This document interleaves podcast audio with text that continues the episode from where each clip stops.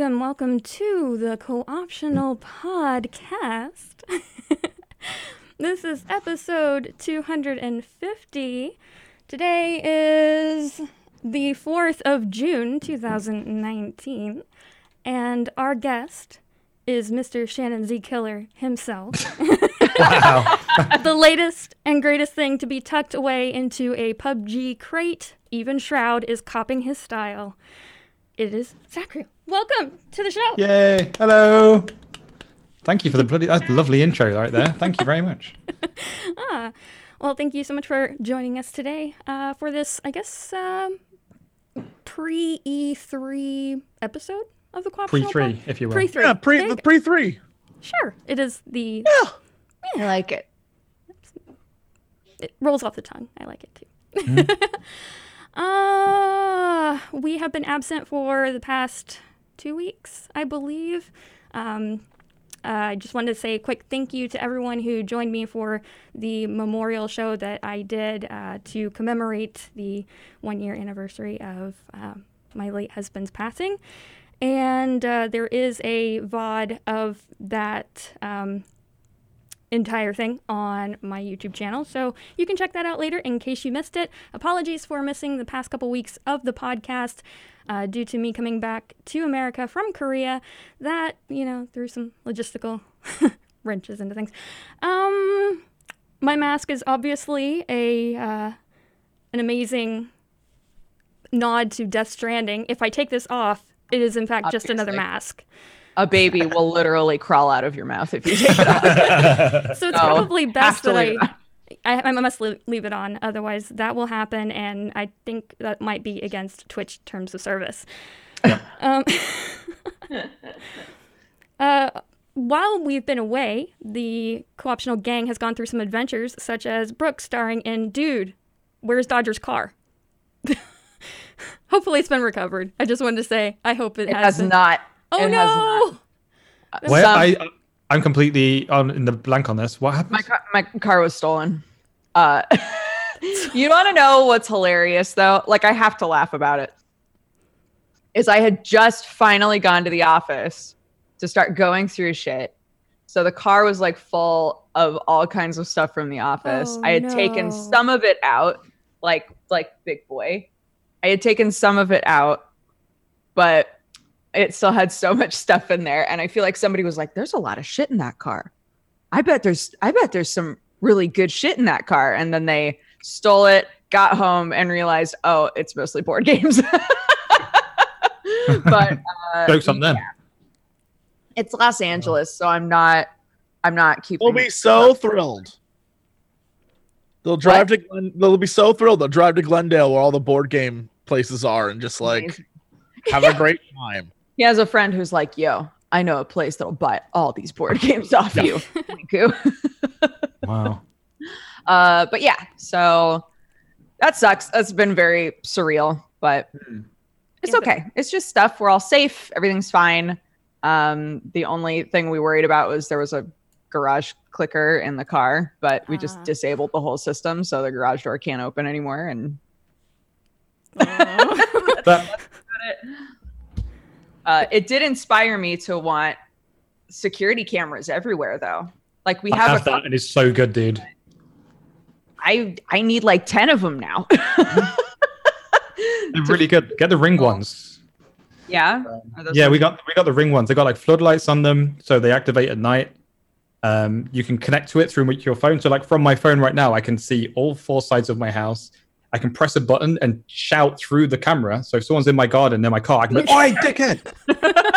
and then there's Love an it. extra button on them. They have a 110 decibel alarm on them. So if someone is like breaking into your house and you're like away from the home, you can just press a button and just set off a massive alarm. What? That's so nice. You can set motion sensors on them and you can tell it like ignore this area. If you've got like a path or something where people walk by, you can like set that as a dead zone and set different zones up for like alert me if someone's here, alert me if someone's there. And really good. And they're not that expensive. They're really good. Yeah. Hmm. Okay. Home security for nerds. Home There security. There you go. Hell yeah. Um, Hashtag ad. on the uh, on the plus side, though, there is new Cat Gang merch. Am I seeing that? Is. Yes. Where can people find this beloved merch? Uh, we have a store through the Yeti. Um, and yeah, if you go onto Yeti, we're in like the partners section as Cat Gang. And uh, we have three shirts that are available right now of um, little little kid cats getting into trouble. So I wonder it's who a inspired that. yeah. it's a set of three. They're only available for a couple of weeks, but um, yeah, if if you'd like to check out our store, that would be amazing. Limited edition. They're limited edition, Exclusive. tiny child cats with crowbars. Speaking of There's a, exclusive, there's a niche in the market. Sorry. Yeah. no, you're fine. Speaking of exclusive experiences, Cox and Crendor live in Chicago coming up in what's August Yeah, hey, the 14th. stop on by, kids. There's a few tickets left. We'd love to see you on a Wednesday night in August in Chicago.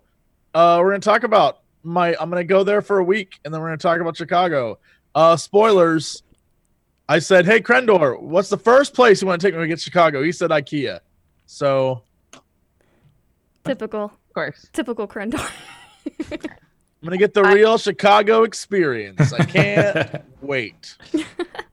I read a couple of um, SCP entries on stream the other night, and Mhm. everyone demanded that I read the one that's just an IKEA store. I can't like Crendor's ruining our lives. is what I'm trying to say. You Not have IKEA. no clue. The worst part is he's gonna show up in chat, make a little like this Crendor face. It's like they're like, oh yeah. Yeah. and then we're and then we're all gonna be like, oh Crendor, but he's secretly ruining everyone's life. He's Yep. constantly there ruining it. Ah. I'm aware.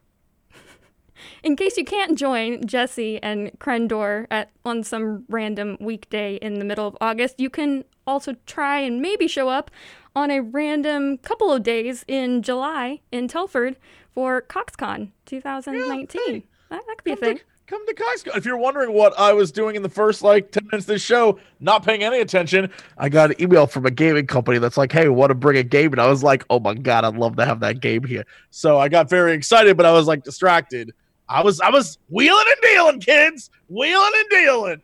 And so now I'm not. Now I'm now I'm focused on being an idiot on a podcast. So Do you need to focus that much? um it's a lot of work. I don't I mean like you stream, you get it. When the camera comes on, you gotta like, you know, put on a show for the Yeah. kids. And then when it goes off, it's all Netflix reality and uh HBO s- Chernobyl, and you just are like, why am I watching this? I watched Why watched is this it. happening? Have you have you finished watching the entire limited series, Jesse? Or Yes, it's Okay. phenomenal. It's so hmm. good, but no it's spoilers. like I've not watched the last episode no, yet. no. It's just like Don't tell me there's some radiation. yeah. I don't. wanna- I don't know. I don't want to spoil it. I think there's a radiation leak. I think, I think it was a meltdown, Do you guys. think that the core could be exposed? Because I feel like yeah, the- I think they might be exposed to radiation. I don't want to. I don't want to like spoil anything. You know what's I think ridiculous? That's the twist. There's a game company that I swear to God, um, they're making a game about Chernobyl, like a survival game, and they invited me out to the Pripyat Tower to do like a. They're like, oh, we're going to ship out loads of computers and we're going to do an event there, and we want like a, a, In a streamer there. Chernobyl, yeah. It, no, at, at the at the Pripyat The- Tower, apparently the radiation isn't too bad there. And I was like, ah, I was on the fence about it. And then I saw the trailer for Chernobyl, the show, and the birds are falling out of the sky and people are melting. I was like, emailing the back frantic, like, no, definitely not. No, Bad timing for them. yeah, that re- really bad timing. Yeah. I would never. I would Ukraine never is even. though. If you wanted to go and see Ukraine, it is it is a really cool experience. I think. But How now, much I'm are they addicted to paying you Warcraft. say that? Yeah, that's the hashtag ad if I ever saw one. The, co- the country of Yes, Ukraine. the whole country. That's right. Each person puts in one penny.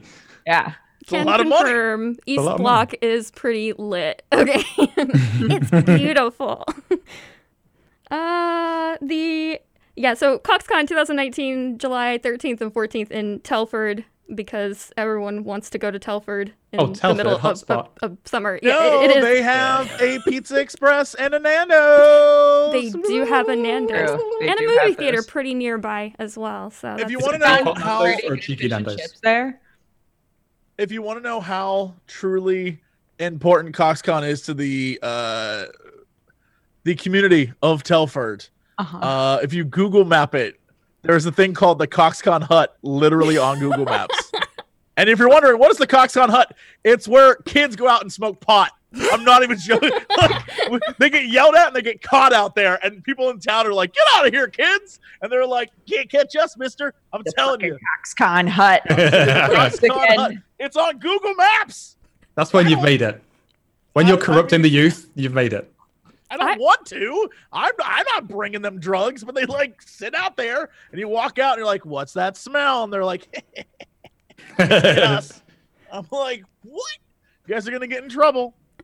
I, I thought we had it made that what was it the first year or the second year where there was that weird clown that was around the backside of the Holiday Inn and it was creeping some people out or someone like dressed up in a freaky way or something. people were like, uh, "What?" Like, there's a freaky clown watching the children on Cox. Well, there's a playground that's kind of nearby, which was the that was that was part of the whole thing. But also the Holiday Inn staff right there in Telford, right next to the convention center, suddenly become like the nicest people alive when CoxCon comes through, shuffling through there. All of a sudden, it's just like you have never been treated bank. right. No, Because they know you, they're gonna some You- money.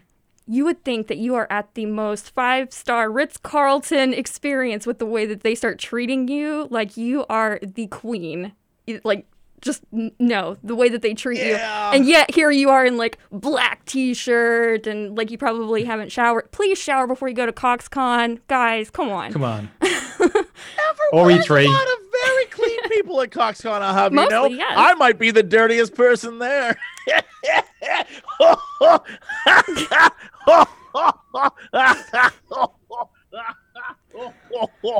Also, uh, E3 Snarkathon is coming up. Jim, right? with Jim. So uh, it's going to be the That'll be fun. Jimquisition uh, covering Ooh, uh, I like it. E3. Uh, so no one expects the I, E3 God, I feel like that's gonna be a Jimquisition. really like positive experience. I don't think there's gonna be any like negativity at all. I feel like I mean, zero Sony's snark. not going to be there, Yeah, but I know, feel like you guys are just gonna from start to finish be like, you know what? There are a few games we didn't like, and there are a few we did. And I think overall, it's a good year for the gaming community. I feel like that's. I think I can predict that. That's how that one's gonna go. You're saying no snark. I It's think a it. snark, I, a snarkless-a-thon. I think peak snark is no snark. Think about it. Oh.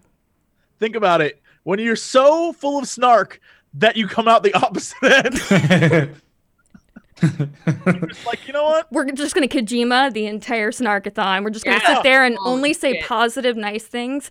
Right. Um, wow, Devolver are doing some really terrible things this year. that would have to be the opposite for us with that because Devolver usually knock it out of the park with Nina Struthers. That's so true.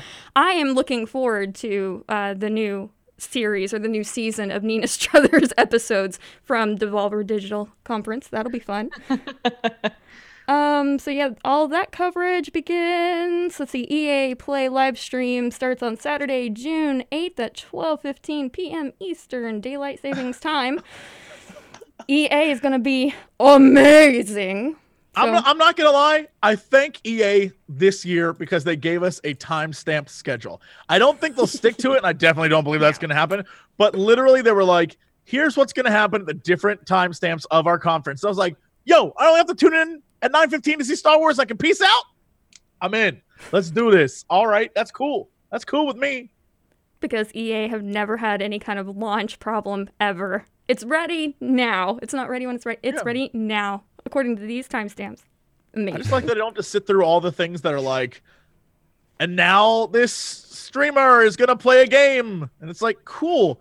I just want to see your new games. I don't want to see. I, I can go watch the streamer on their stream. I don't like this. like, let's go and actually see your games. The man, they better not have press conferences like last year. I don't give a shit about influencers or anything. I want to see your trailer and then It get the fuck off the stage. More Show than a year. Get off. That's it. It takes more than a year for them to figure shit out. Mhm. Oh, my heart.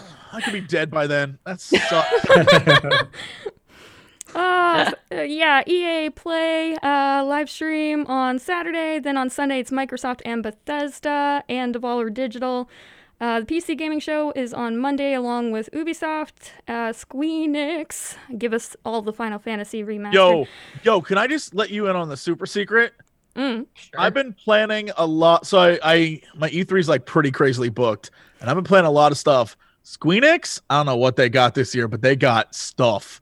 I've they have like More A than lot Final of Fantasy people 14, please. I I don't know, but like they got stuff, and they're like, we can't really talk about it yet. I'm like, what do you have? So what does that mean? I'm pretty effing thrilled for uh whatever they've got. They're like they're bringing it this year, so Mm. fingers crossed. Final Fantasy VI remake, right, guys? Did you read the doc? I mean, we, we posted the doc during the Yeah. last episode. Final episode. Fantasy VI remake, best game Mm. ever made. Uh, and then the Nintendo Direct uh, conference closes it out on Tuesday, uh, June 11th at noon. And then the actual show begins, where Jesse Cox will be mauled by a bear. Hopefully not. That's that happens. That sounds like content. E3, That's I content. that. You That's should have read content the right there. And is it like an animal bear or just a very furry man? Well, it's open to the public, and as long as that furry man has paid $250 I mean- for the privilege, It's yeah, that's happened at cons before. So I mean, like I've I built up an immunity. you have bear I'm mace. Yeah, built-in okay. bear mace. Uh, games that we know are going to be talked about include uh, fabulous titles such as Anthem, uh, Apex Legends, The Avengers Project. Didn't I just hear that that was pushed back? I thought I heard that Uh, was who pushed. who are you talking about? Which company? or just Um, overall? Overall, the uh, the Avengers game that we were supposed to be getting. I, I think that's the Squeenix one. Yeah, Oh, that's is one it? of the Hmm. Squeenix things that I think they mentioned. If that comes out, shit, I'm gonna be so happy. Man, I would be like, yeah, there's a details leak. So, hmm, Square Enix. What kind of mobile game? I don't know. That's that's no what we're all trying to figure what would out. if, what would you want it to be? That's the question. Oh my god, what would I want it to be? I'd want it to be a uh a single player game with a co-op mode called Assemble, and more importantly, uh, it would be not open world. It would be like um uh God, I don't know Yep. that I know. You know what? I changed my mind. It's basically Dynasty Warriors, but it's Avengers. Done. You're welcome. Love it. You're welcome. Dynasty Warriors, but Avengers, and it's literally just the same moves. For some reason, Captain America has, has like Zhao Yun's spear, and the Hulk is basically Guan Yu with a long beard. Oh, I want the whole thing. I want the whole. That's the kind of.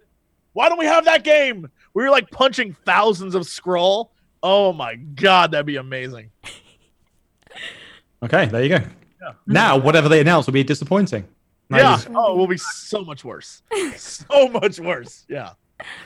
Uh, other games that are going to be talked about at the conferences. Um, let's see, Black Desert Online, Borderlands 3, Catherine Full Body. We're finally getting the NA release of that. Totally play it for the Is story. that the one that people were like super pissed about? Yeah, I mean the Japanese version's already out, and I've been playing through it. Um, okay. and it's just they added another character in and uh i don't dislike it i just i need to finish it before i can have a, a fair opinion on it let's put it that way Hmm. but uh, it's nothing we haven't really seen before it's just we're actually getting the western release well the yeah of Right. it so um play it for the story guys not for the lewds promise uh control and cyberpunk 2077 Yo, that is my number one appointment on Tuesday. i figured First that might thing. be First thing. So hype. excite Yeah. Um, They also Dark- bring me beer, and I just drink and watch, and I, they know how to get you. I love those guys. Oh, hashtag mega super collusion. I will always be on CD Projekt side all the time for everything. Everything. They could make a game called like Jesse Cox is a big dick, and I'd be like, it's actually a really good game, guys. As, Are as they, long are as they they involved in the show, or have they kind of just licensed that out? what do you mean? the Netflix they- show. Yeah. I mean, that's more Uh, based they on the books, right? So that's Yeah, it's that's a different on- endeavor. It's like a totally different thing. Mm. I imagine someone came to them and was like, "Hey, we like this idea, or we want to use this thing, but it's its own." It's a monster of its own. Um, let's see. Darksiders unannounced title. Uh, the Division 2, Doom Eternal, Dying Light 2. Uh, by the way, I think Dying Light is on sale, FYI, hashtag sponsored, hashtag ad, uh, on chrono.gg slash Genna if you want to get Dying Light, the original game. Uh, That was a for- good. That was a good zombie game, man. Yes. In a world, in a world of a zombie world. games where we've Yeah. all been playing. Uh, what is that game that uh, Days Gone, where we ramp up to zombies very unexpectedly, but it takes a long time. Uh, the Elder Scrolls Blades. I know you guys are so psyched for this game. Looking forward to it. The entire conference is just going to be about that. Let's get our coffee and play that. Um, play with one hand. Uh, da, da, da, da. FIFA, of course, because Yeah. we can't we can't not. Uh, Final Fantasy VII Remake, Final Fantasy XIV, Fire Emblem Three Houses, Fortnite, big surprise, huge surprise. Uh, For Honor, yay! I can hear Sam in the background, yay! No, he would not say yay. Um, Oh, oh, I see what you mean. I was like, can I can't. He's a loud boy, so Uh, Gears 5, Ghost Recon Breakpoint, Halo Infinite, Harvest Moon Mad Dash, Madden, because we must have Madden every year, Monster Hunter World, The Outer Worlds, which I'm kind of. I'm in two minds about whether I'm looking forward to it anymore. Initially, when they first announced it, I'm like, ooh, I love this aesthetic. This is what I want. This is what I need. And now I'm kind of like, eh, is this game actually what I want? after the trailer, or yeah, yeah. I'm just. yeah, it- It's kind of not what I thought it was, but yeah, give it a chance. yeah. Haven't seen enough of it yet. Uh, Pokemon Sword and Shield, Psychonauts 2, hype hype. Rainbow Six Siege. Does anyone still play that? Uh, the Sinking City, which I'm looking forward to. I believe that launches next month, so that will be soon. Sniper Elite VR, Splatoon 2, Star Wars Jedi Fallen Order. Ooh. Dum Dum Dum, Stranger Things 3, The Game, Super Mario Maker 2, Smash, Ultimate, Trine 4, yes, Wasteland Ah, 3, New Trine. I'm very excited. and Wolfenstein Youngblood, also yes. so, yeah, that's uh, what we know for, for sure. Did you say when- Stranger Things, like the show, the Ye- game? Yeah, yeah, yeah. Stranger Things Is that 3. the first Stranger Thing game, or is that the third game and I've missed the first two? I haven't played any of Stranger Things game, so I'm assuming it's either an Yeah. episode or it is a new installment. I don't. I watched the Mhm. show, What but was I have the not exact played any. title? The exact title that was listed for the Stranger Things, it was listed as Stranger Things 3, the game. But is that like third? Is that like the first game based on the third season of the show, or have we missed two games? That's what I was, yeah, that's what I was trying to figure out when you first posed the question. Oh, I'm it like, huh? literally. What the hell? There's a trailer on Nintendo right now. Uh, it is. It looks like an old school SNES. retro. What? Yeah, like a retro style, but it clearly takes place in the mall where season three of Stranger Things takes place. So it's Oh. definitely a Stranger Things game based on only season three. Actually, that's pretty rad. I like I like the gra- retro graphics. That's kind of cool. Yeah, it's like the just original a weird XCOM. concept Hmm. To call it Stranger Things three, the game, but I guess it is technically. It's, it's Yeah. exactly what it is. They're not lying. They're not wrong. They're just assholes. That's the saying says. I, I'm down for that. It looks cool. It's like how we're bringing out another Modern Warfare, but we're not going to call it, you know, the next. We're not going to call it Modern Warfare 4. No, no, no. We're going to just No. call it Modern Warfare. It's taking it back. Um, yeah. those are the games that we know are going to be there. I feel like a lot of that, you know, it's it's rehash. Hey, this game's been out, but it's still new enough that we're going to make new, new content for it or bring a couple streamers out and talk your ear off for an hour or two about it. Uh, da, da, da. What do you guys think of the Death Stranding trailer that was dropped? It's actually my favorite trailer that I've seen so far. It was the first trailer I watched where I was like, I kind of sort of see what direction this game is going in now. I Not Oh, maybe you can shed some light on it then, because I just shit my pants twice and then cried a bit. I, I think uh, if you're trying to figure out what the trailer is, you need to take I don't know three hours of your life, go watch the movie The Postman, uh, starring Kevin Costner. It is literally that. I'm convinced that it's the whole pr- uh, like story of like it's America and everyone's disconnected and you've got to go around and reconnect the world, my man. That is straight up the plot of The Postman. But Is- also, more importantly, I it. I'm telling you, I think they just are like, yeah, it's that movie, but weird sci-fi elements and monsters that are trying to kill you. What's with the babies in the lung? That's the thing that gets me every time. bridge Why is there a babies? baby in the lung? Yeah, Fridge it's- babies, That's I- not where babies go. do you Because, yeah, they- into them to get to they the call upside them- down. yeah, exactly. Like they call them bridge babies, Mhm. right? And if the implication is like there's there's like an alternate dimension where maybe the dead go, where demons I don't know what it is. But like I don't know if it's all infants or specific infants. Um I like speculated if it is about like being with the dead versus not being with the dead, maybe like babies that were stillborn and wound up over there and they somehow got them and like that becomes the bridge or like something like that. I don't know. I don't know. also- there's also the connection in that the baby is umbilical cord tied to the tube thing. Yeah. And if you look at the scenes with all the monsters, they are also tied to something that's off screen. Like there's the black Right. cord connected to every single one of them. So there's like this weird level to it that I think is very cool. We still, you're absolutely right. We still don't actually know what the hell the game's about about, but there's enough story there that you can kind of figure out, okay, there's something going on. It's very Kojima. I mean, the man made a fire Kojima. whale in a game that had no need for a fire whale. It was not explained. There was no one who was like, "Oh, of Oh, course, the fire whale, yeah. Yeah, fire whale. That's just a thing he does, apparently." So it just, you know, just expect the unexpected and expect it to be next level incredible, but also just weird. And I think that's I'm excited for that because the weirder shit is, the more I want to play it. I'm like, oh yeah. so you I think like it might be connected to dead babies, Brooke? Yeah, that's what I'm wondering. I So do you think he genuinely they were like, you've got to come up with something new? And he's like, he's got his notepad and he's flicking through and he's like, no, done that, done that.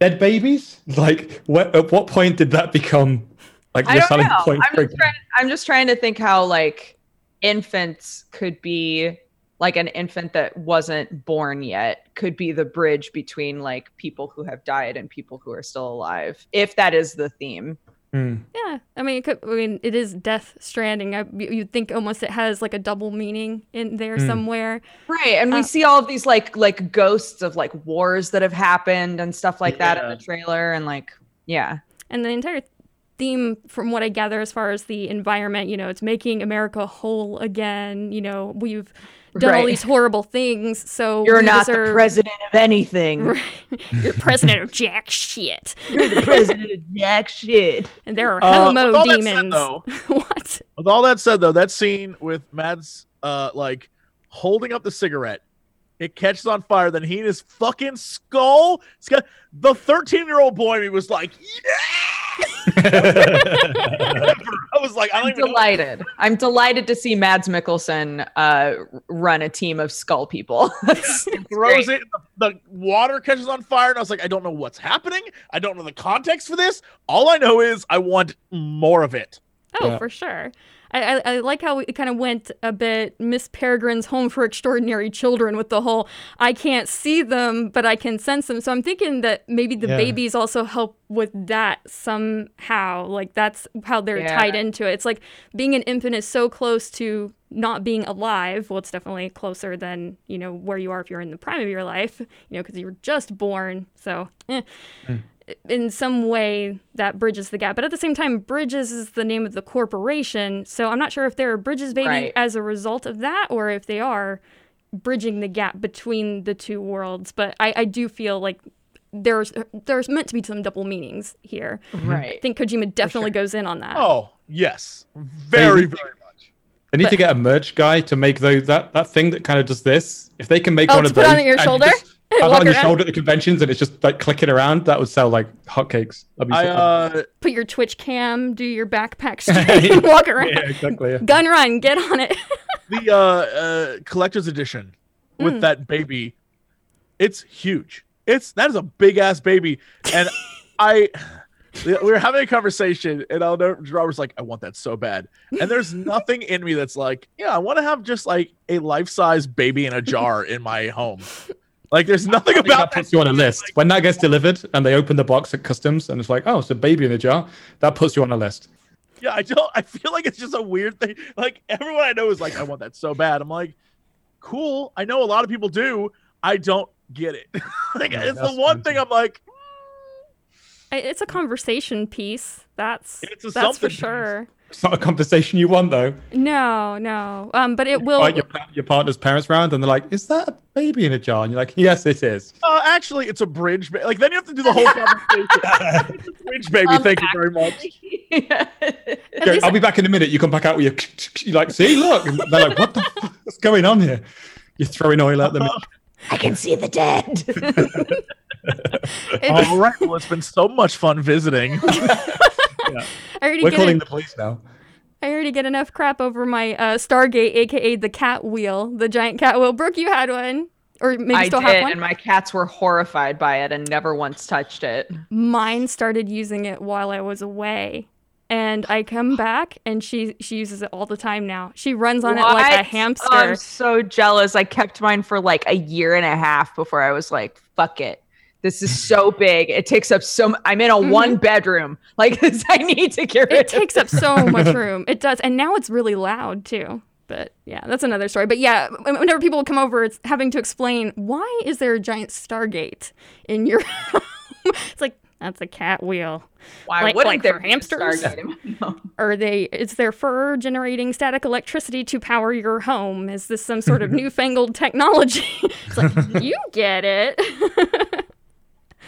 uh, but yeah, the um the trailer is definitely Kojima and then some. I mean, even the opening, uh, Kojima production, directed by Kojima. I think halfway through, or maybe it was at the end. You know, edited by Kojima. Everything, just in case Didn't you they had do that any in Metal Gear. Solid 5? Mm.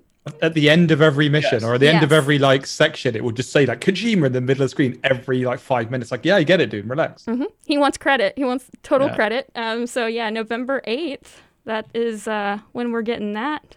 November 8th. Yosh, yosh.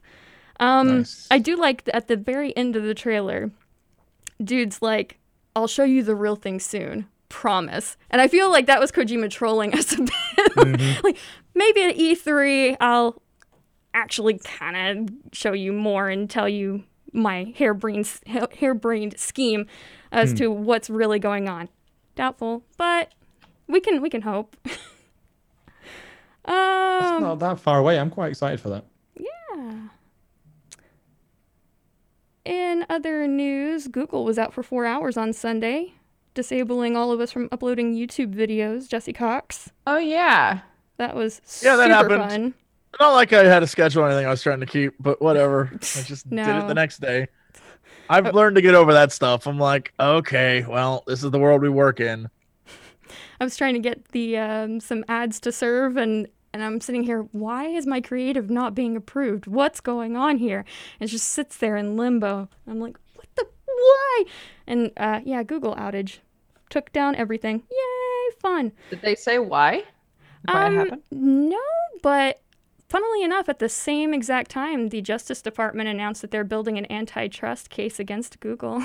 Can you imagine what's going to happen if Google falls apart? If Google gets broken up? What will life be like? Yeah, different. Yeah. Very different. But at that point, that also sets a precedence for other telecoms to be broken up as well. So It's true. Hmm. big yikes there. What's next? Did you Amazon? remember the? Yeah, that would be a. That'd be another big oof. Yeah. Well, Wasn't there a time where some crazy person at Google um just like unlocked everyone's accounts just for a laugh for like four hours? Did you hear about that? Mm. So someone, someone, there's like three people that could edit the front page of Google where you log in, and Oh. uh, there's, there's like a documentary about it. And this crazy person was like, "I'm going to expose everything to the world." They were like, uh, ed, the, "What's that guy that just recently got released from England and the the WikiLeaks guy?" Oh, Um, um, Oh, Snowden. sort A- of, a- yeah. yeah, like that kind of thing. Oh, so he, really? this person basically went on the Google page and just put like password uh, verification equals true. So no matter what you typed as a password, you could I could put jessecox at gmail.com and I could just type hello as the password and click login and it would let me in. Oh, and they actually did this, and it took like six hours because they they had the person that did it had access to the system that notifies other people that there's a change of that level happening. So they turned that off, and then they did it, and then they just tweeted out, "Hey everyone, you can log into anyone's Gmail with any password. Go nuts!" And like loads of people got stuff leaked and all sorts, and Google, and then now they've got like this system where there's like 12 people that have to sign off on these kind of changes before anyone can edit that stuff. Right. Oh Yeah, my so it's kind of it's quite rare for Google to get in serious shit, but this might be like part two. Huh. Oh, Some people are saying that's like a, a meme that never happened and it was some kind of story released. I don't know. or some pretty thought sure it did. experiment? Oh, huh. strange. I have to research into that. Maybe I'm just a mouthpiece for the Illuminati. Or the Chilluminati. Who can say? um, YouTube's blocking videos instead of claiming them? What is going on with that? Oh, I think that's also something that affected Jesse. Hopefully It that is. gets sorted Yeah, I saw out. Jesse's tweet about that. Eh, I'm fine. I got to write an angry email. It was fun. So, you know, you got to look at the positive parts of life. One of them is I got to write a really angry email and vent all my frustrations to a company in Vietnam. So, you know, Ah. Was it in capitals and underlined? uh, it was, there was some italics. It was very nice. bringing out the italics. That's that's the heavy guns right there. I did, I did, I did use the phrase, you should be ashamed. So, Okay, Yeah. nice. it's, al- it's always fun when you, when you go in on someone. Before we dive into the games that we've been playing this week and the games that we want to play, I just want to get you guys' opinion on this whole World Health Organization deciding to list video game addiction in its uh, international classification of diseases. What do we think about this? It's a behavioral addiction, a gaming disorder. Isn't everything a disorder nowadays though? Just to be like everything's inclusive. Like, oh, you've got blue eye disorder because you've got blue eyes. Like everyone just, I don't know. We I got under- this. We got this far without serious problems. I I understand why they're doing it. At least from from my perspective, it's like if if you're the sort of person who is literally destroying your life because you won't stop playing video games, right? If you're like the person who is at a cyber cafe and literally dies there because you didn't eat, or if you're the person who has a baby and doesn't feed it because you're playing games, like to have some kind of a classification there um, to allow for help to be given to that person. Hmm. I assume that that's where this is coming. Like it's extreme cases. Isn't Um, it more of a blanket thing? Like if you're like if you're the kind of person that doesn't feed your child because you're addicted to something, you're just an addictive person. Isn't it like a? Wouldn't it be better to just say to classify them as oh you're an addict, as rather than gaming addiction, gambling addiction, drug addiction, sex addiction? Like it feels very specific. Do we need the category rather than just saying we should help you under the umbrella of an addict? Uh, I think the way that, and I'm, I'm not sure how they would deal with this in the UK or in, in Europe in general, really, but here everything has to be filed underneath very specific codes when you go to, to the doctor. Like they have this mm-hmm. entire chart, and so when they bill your insurance, for example, there are some insurance companies. I'm not sure if anymore since Obamacare happened, if if this is still the case, but the way it used to be was that uh, certain mental disorders were not billed or coded in quite the same way. Some companies would cover your insurance if there was physical things wrong with you and not so much mental health things wrong with you. Now I believe it's more evened out. I don't think they're allowed to discriminate like that anymore um, because some of the stigma has been torn down and they're starting to realize that more people are, you know, not so much that more people are affected by mental health issues, it's just that more people are hopefully, fingers crossed, uh, looking for the help that they it. need. Yeah. Yeah. Um, the description that they give from the World Health Organization in this, it does not include the amount of hours played Right. in order to qualify for gaming addiction. So I just wanted to put that out there. So it's like if you're looking at WoW I think Classic, that's important. yeah, Yeah. don't don't don't quit rating just yet. You'll be fine. You play a hundred hours of a game in a short period of time, but you're still eating and carrying out the things necessary to be like a functioning person, then that's Mhm. different. yeah. yeah. Um, but the description it gives is someone with an inability to stop playing, even though it interferes with other areas of one's life, such as family and relationships, school, work, and sleep. And the problems would typically continue for at least one year. And I think that's in general how most addictions are diagnosed over here anyway. They give you like the questionnaire. It's like, well, have you are are you breaking down to where you're not bathing, you're not going out, you're not interacting, you don't have social relationships, um, your family life is suffering, uh, you're unable to go to work regularly, that sort of thing. On on one hand, you kind of worry. It's like games are they the crutch to get you out of going to the office, or is it going to be mothers helicoptering their children and saying, nope, my kid has gaming addiction because our family is having problems because they have gaming addiction something of that nature. Mm-hmm. Well, I, I think the biggest thing here is that it, it reminds me of when sex addiction was a thing. Yeah. Like when that when that first came out, and people were like, "What? You can't be like I'm addicted to sex if you know what I mean." yeah. Like, like, I feel because gaming, and I'm gonna include sex in that like level for the, at least this comparison, is people were like, that doesn't make any sense. Like, how can you be addicted to something you really love, or like, you know, like, like or or like sex is fun. Like, yeah, of course I want to have more of it, you dummy. And I feel like gaming, because of what it is, Mm. People don't look at it as a thing you can become addicted to, or because of passing. Like, it's it's the addiction isn't how long you play. And I think Dodger was right in that. It's not how long you play. It's not all these other factors that we think like, oh, game addiction it's little things like um like when you go back to sex addiction it was like things that were p- ruining people's lives they're Mhm. obsessed with the concept of just like i need to constantly be having sex like they would, it would like destroy them in uh like socially and at their job and just like they couldn't ever establish real relationships. And that kind of thing i think goes back to gaming where it's like there's a lot of times in gaming uh, where you play to the point where you forego all these other things. And it's not going to be immediate but it's like after five years of that if, if you're just like that dude who has a room full of trash that's a problem. You might have gaming addiction then i would say you probably do. If you haven't cleaned your room and you just play games that's a fucking problem. And so i think uh going back to like what it the, the definition and like defining terms Hmm. i think addiction across the board absolutely. I think if you have an addictive personality you can become addicted to anything. It's just whatever triggers you to become addicted to that. Mhm. but um i think for the sake of dealing with the addiction you have to say what it is and you can't just say like you're super addicted to stuff.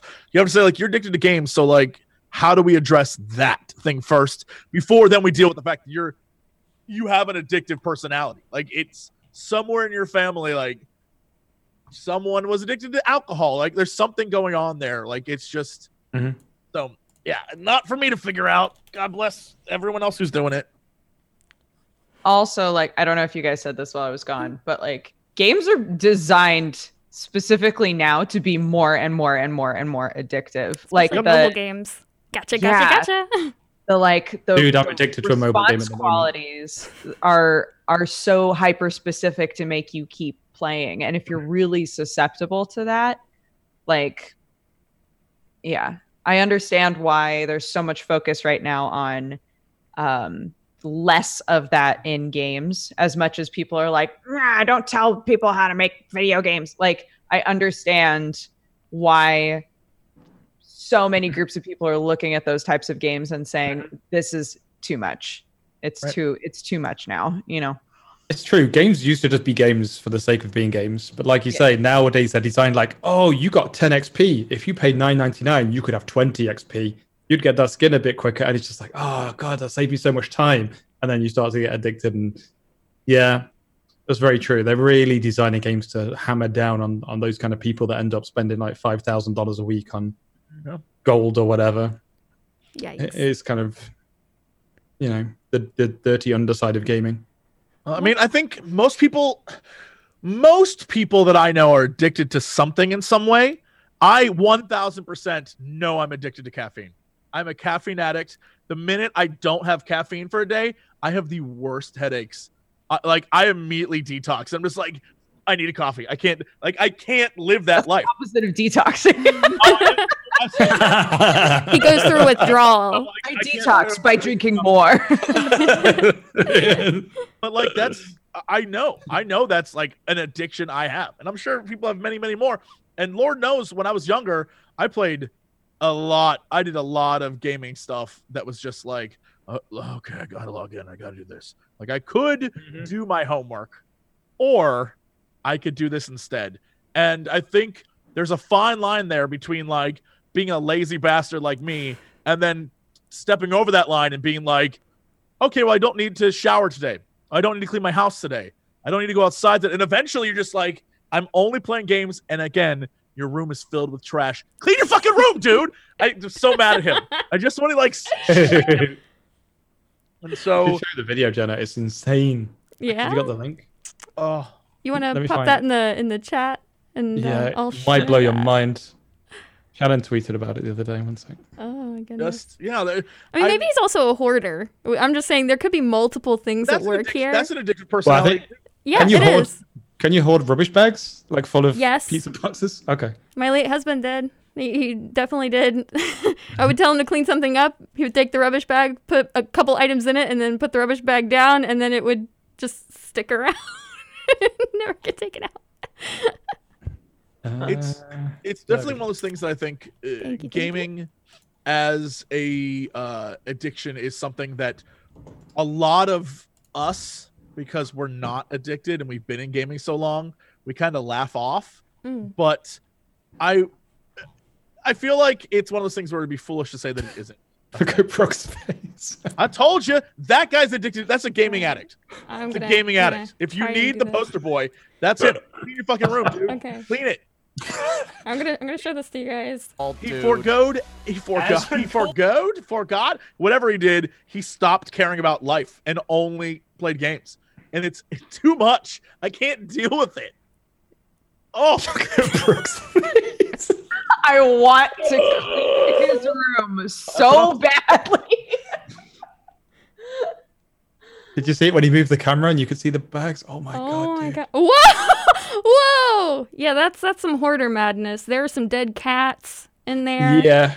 Uh, yikes! Probably I- work on that on the where weekends. Lives, but, like someone go to him. I don't know where the, where the camera was originally. People in chat were like, "I mean, it's not that bad. There's just like some Did trash on the floor." And then he turns the camera, and everybody's like, "Whoa!" I'm just I'm I'm I'm I I have to I'm I'm watching it again just because I need I need Yeah, to see just I need it to see the, the the turn again because I just I can't believe it. I don't, I call bullshit on the, the title though because it says 2005. There's no way that's like No. 15 years of rubbish. No. No way. That's like two weeks for me if I didn't clean. Just it's Maybe, maybe just- Amazon cut him off very early in their relationship. I'm not sure. That's pretty bad. I mean, I think like as as a lot of people are saying, you know, addiction is typically also very much tied to depression, anxiety, like whatever, you know, sort of triggers you have, like like all of that is compiled into one. There's somebody who has that room that has never touched a video game in their life and it's like it's like all based in kind of the same sort of thing Mhm. it's just that like if if we start to say yes there are people who literally like ignore everything else in their life to play video games then we can hopefully create a situation where those people can get help Mm. and then we can figure out what that is based in and then that doesn't happen right Mhm. but And just like Jesse was saying earlier and and likening it to when we first started hearing about sex addiction. Part of me, when I first heard, you know, like David Duchovny was coming out about his problems with, with sex addiction, I wasn't so much concerned that sex addiction was a thing. Like, oh my gosh, this is a thing. I was just more, I wanted those people to be able to get help. I'm like, there is no, it's not like he could come out and admit that he has that problem and it not go poorly for him.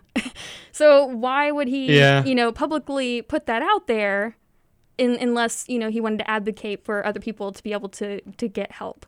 And a lot of people at the time, if you remember, when celebrities and people started coming out like, "Yeah, you have sex addiction," people were like, "That's just a really shitty excuse for being like a scumbag and sleeping around." Right. And it, and, and Science is just like, no, that's like they're ruining their lives doing this. It isn't like they're having a good time. Like For they're sure. so obsessed with trying to get laid constantly that they are ruining their relationships with people. Yeah, because sex is another one of those things that's like a brief moment of like gratification, right? To help you ignore Serotonin. everything else that's going on. Yeah.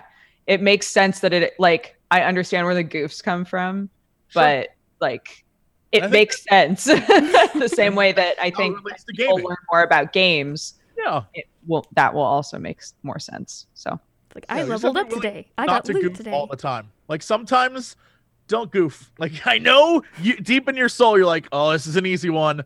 I can do it. and it's like, you know what?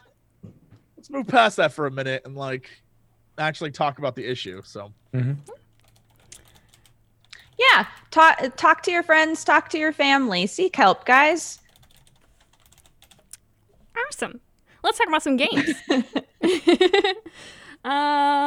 I played A Plague Tale: Innocence. I believe Brooke Yeah, how did did you feel about it? I did. I played all of it. Um, so let me just put up a video here so that way people can watch some Sure. delicious gameplay, uh, or narrative, or wherever uh, we are in this.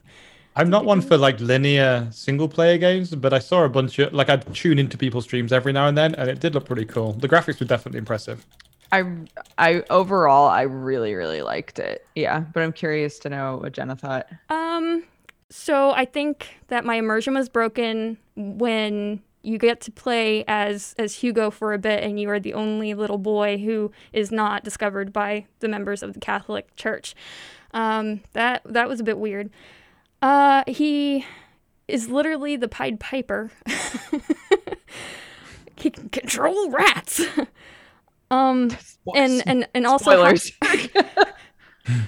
uh, and how a 10 year old manages to be like he's a 10 year old apprentice manages to have a higher skill in alchemy than a full grown woman who has a very impressive laboratory uh, somehow comes up with cures. Uh, sure. Uh, it, it was just there were moments where i felt the story it relies heavily on the narrative for one so the narrative has to kind of be amazing for me in order to get me to think that the price is justifiable. Mm. So those moments were kind of eh, really, but at the same time, it's a video game. Um, I spoilers. And I'm not. I'm not actually going to say anything really that's going to spoil it, but Brooke will know, and I'm just saying it for for her. The final battle, though, wasn't that a bit weird? I hated it. Me I hated too. the entire end of the game, if I'm being honest. Yeah, no spoilers, but like literally the whole section leading up to the final battle and the final battle itself, I was like, I hate this. Mhm. Which sucked. But um oh overall, I really liked it because in my mind it was basically the video game version of like a a period piece young adult novel. So Sure. like of, of course the kids are like the ones who managed to do all of these things that somehow the adults couldn't do, right? Like um it it was, you know, uh, ragtag kids doing doing the thing. Um You need one really kid to open the door. You need one kid to unlock things. You need one kid who can. I'm just like, we cannot have multi talented individuals in France during the plague. We just cannot. Yeah, Oh, was it French? I didn't. I didn't play. I didn't watch enough to notice that. Mm, yeah. The yep, everybody is French except for the English, who obviously they fight. yeah. They're like Very- they're French soldiers and English soldiers in the game. Did the Uh, English win? Um, No spoilers. We always win. That's a spoiler there. Go winku. Um, the other problem I had with the game is, I guess maybe it, it is my major gripe, is the illusion of choice in this game. I felt from the onset, and this is just me having expectations and having the foresight to know that this is where this type of game is going to go, that it would be linear. And that they would want you to Very linear. Yeah. that they would want you to uh, achieve getting past certain checkpoints and chapters by doing it their way. But there is the illusion of choice where, oh, hey, you could save this guard Um, does it make you a better person by doing that? It you know does it change the gameplay? How does this how does this make me feel? That you know, is it um, you know I'm a good person? Am, am I doing the bad playthrough? Am I doing the stealthy playthrough? It made me really just want to go play Thief or Dishonored instead Mm. because I feel like those games address choice and morality in a, a much better way, in a obviously much more robust way. And There, the yeah, there is no, there is no like, you know, non-violent route to take this game, Right. and um, yeah, the whole thing is very, very linear. I did wonder about that for a while. Like, did I have to kill that guy? Could I have Mhm. done this in a way where I didn't? And it it turned out that that wasn't really a choice that existed. Not saying a specific situation, just like overall. Um, yeah, once I accepted that it was just like a linear story and I'm just gonna play the game and not worry about it, uh, I I felt a bit better. But I did, as I was playing, keep going. Could I have done that different? I don't yeah. know. And you can Uh, go back to different chapters too and replay through them. So when I was playing on stream, my chat was like, "Oh, you could have saved that guy." I'm like, "Okay, I could." So I went back and I found the way that you know I I, I could have saved him and, and did. Did I feel better for doing it? Not really, because I don't feel like I was rewarded in any any Mm. major way. Just get an achievement, right? I believe so. Yeah, it's just the achievement that pops up, but you also get an achievement for completing a chapter. So, ooh, I Right. walked through the simulator and I pressed all the buttons and I did the things. Um, so there's there's that element. The you know the illusion of choice for me uh, sucks when they block you from exploring certain areas, or that you couldn't advance through an obstacle like the escort quest where you escort the wagon. You you must not attempt to kill the archers. You must walk behind the wagon. You Yeah. must do this and that. Even though I, when I walked behind the wagon, there was an arrow that came through the wagon. Hugo's face disappeared in rendering, and I got killed anyway. Arrows Right. go, went through. so there were there were some bugs, some gameplay issues like that that I I feel like for a game that's wanting you to buy it for I think it's like 50 bucks or something that uh, maybe that should have been addressed in QA before being released but uh yeah I I wasn't in love with it that's that's, I, that's those experiences the fact that there somehow manages to be rocks everywhere in the first hour two hours in the game and suddenly rocks, rocks, are disappearing bags of rocks. and pots bags of rocks all over the place. Yeah. you pick up five rocks. You pick up, but it it only looks like one. Um, and somehow all these children are giving you alchemic recipes that somehow spontaneously they knew about and didn't just didn't tell you until a certain point in your relationship. I feel like that's a bit odd as well. So. Mm, yeah, it, it left a bit of a sour taste in my mouth with the ending it didn't feel satisfying to me. It felt very frustrating to me that ending.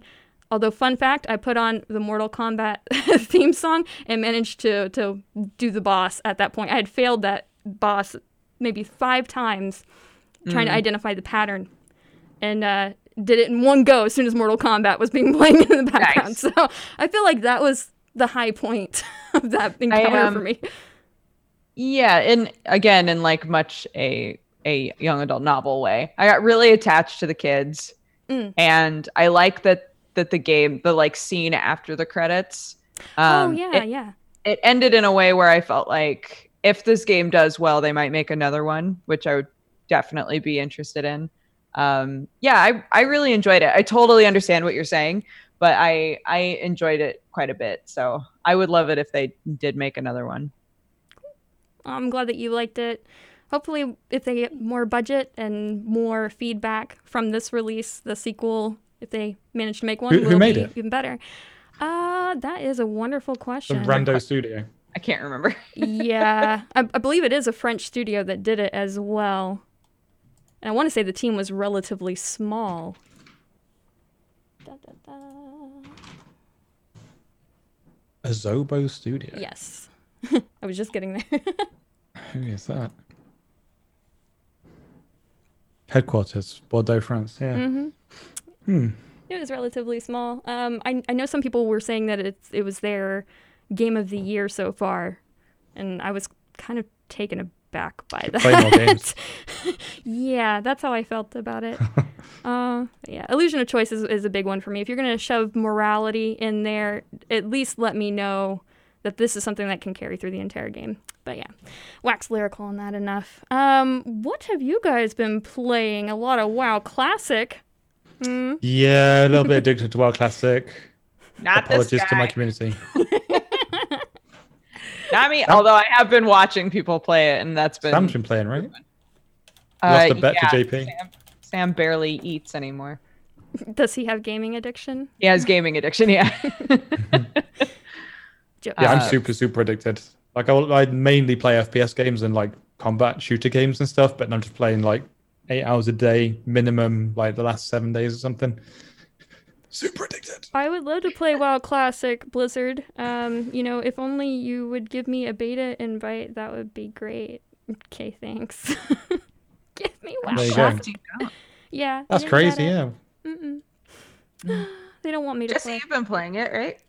No.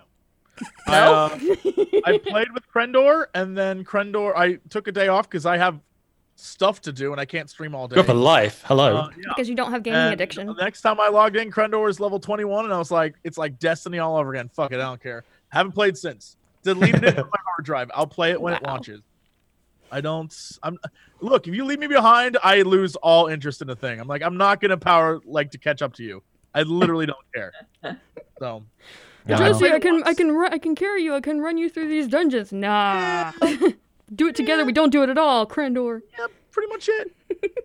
when it comes to live stuff, then I'll play because there'll be other people to play with. But Squad right now in its current state, there's only some people on. Everyone's trying to get Yeah. no one's like i gotta level my alts no one's doing that shit so it, it like if you're behind you're behind you're like perma behind and That's so why I didn't have play no Fortnite. desire to catch up I'll Today play they're it when it comes out. raising max level, right? Mhm. Raising it to, to 40. 40, yeah. That made me really happy because I like got level 30 yesterday and I've got a few like best in slot items, but like mostly my gear is just like random. And I keep bumping into people like on like Zeppelins and stuff. And I click on them and it's like blue, blue, blue, blue, blue, blue. And everything's fully enchanted 50 health on this, plus five damage on the weapon, plus five agility. And I'm like, dude, you've been level 30 for like a month and I just hit 30. How am I ever going to catch up with you? And they're just there with their shiny gear, like dancing, like, haha, you've got greens.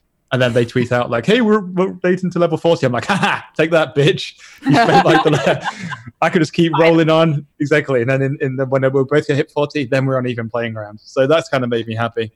Hmm. But it's such a one thing I'll say is when we when I first played through WoW, it was my first MMO experience, and it was super uh, amazing. One of the probably one of my favorite gaming experiences was zero to sixty in WoW.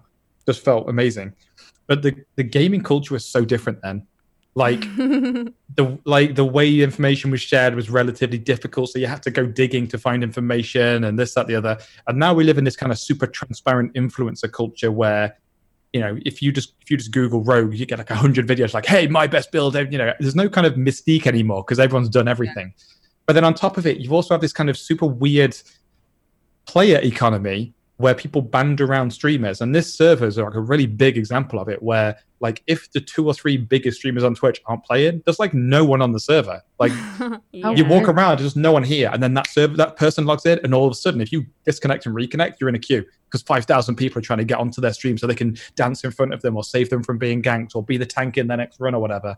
And I kind of worry that in this new age of WoW, where people are like, "Hey, I started playing WoW in Wrath or whatever, and I want to have that classic experience." If you accidentally bump into a server where it's streamer culture, where like two thirds of the audio of, of the players on it are specifically watching all these streams and just trying to do things for the stream and giving all their gold to the streamer so they can get his mount and buying him all the rarest like recipes so that he can be the best blacksmith on the server and all this it's going to make such an awkward economy and if people invest like a few weeks or you know people that like have jobs that aren't playing games uh they invest like months of, of time getting up to 60 and they get there and they're like wow the economy's screwed the player base is screwed the queues are all over the place like every time i go in a pvp game i'm against these insane gank squads or whatever like right.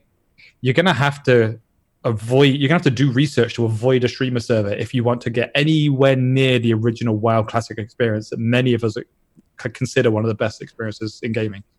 Um, i don't think that's gonna be an issue i'm gonna go completely against you The guy that's not playing on the server. doesn't think that's going to be an issue. Okay, go on. I, I was actually going to do it too. So you go, Jesse, and then I'll go. No, I just think that uh, surely at the beginning, no matter what, at launch, it'll be a shit show across the Mhm. board. Obviously. Uh, I think that during that first week, maybe week two, servers that are filled with uh, streamers are going to be just insane. Uh, Mhm. I feel bad for anyone on them. hmm But I think, like with all things streaming, you uh, every time there is a rush to get to a thing, streamers are like that damn dog squirrel. Like if there's a thing that's hot, they'll jump on it, and I have no doubt that the vast majority of streamers will move on quickly after the hotness of WoW Classic fades, and at that point, servers will be normal. And so I think surely there will be a clusterfuck at the beginning, but I expect that across the board. And I think that many people who end up going to a server of a streamer, hmm when they see the login on day one, they're going to be like, I'm out. They're going to go to a different server and they won't invest the time into like being on there. Uh, the only thing that I can think of, I mean, right now, there are many scenarios where there are huge streamers who play WoW still who everything's fine when they stream. So I also hope that Blizzard is, you know, tech savvy enough that they can have a server work and it be fine with, you know, Mhm. queues certainly. but um, yeah, I don't. I this always. I've had this discussion before, and I can't remember when I had it or who I had it with. Mhm. But at the time, I was like, "Oh yeah, we're it's gonna it's gonna be a shit show. It's gonna be terrible," and it just sort of like evened itself out, and um, it wasn't because the people who were there for the game left. It was all the streamers left, and so all the fans who were there for them left as well. And I'm, ta- I'm talking about WoW streamers that will be doing, ev- you know, they'll be raiding and yeah, they'll be doing all the endgame content for the first six months flat. They're not just gonna. I'm not talking about like Summit plays for two weeks and then stops. I'm talking about Sure. if you end up on a server with the guy with fifty thousand viewers that plays ten hours a day, seven days a week for the next nine months. that's also a rarity.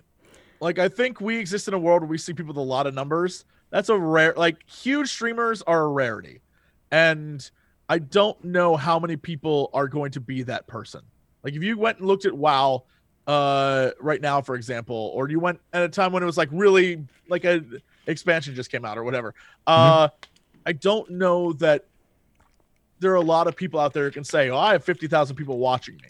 And Mhm. so I think even then um that just the idea of uh having that person be on a server having that person have their audience on a server that's fine i think people will realize that that's a mess trying to log in day one and not just not go to that server Mhm. right and i feel like if you get caught on that server with that person then uh you know good luck but eventually it'll work itself out i just think that it's it's like certainly you're right and that it'll be a mess but I feel like just supply and demand will fix the problem by itself.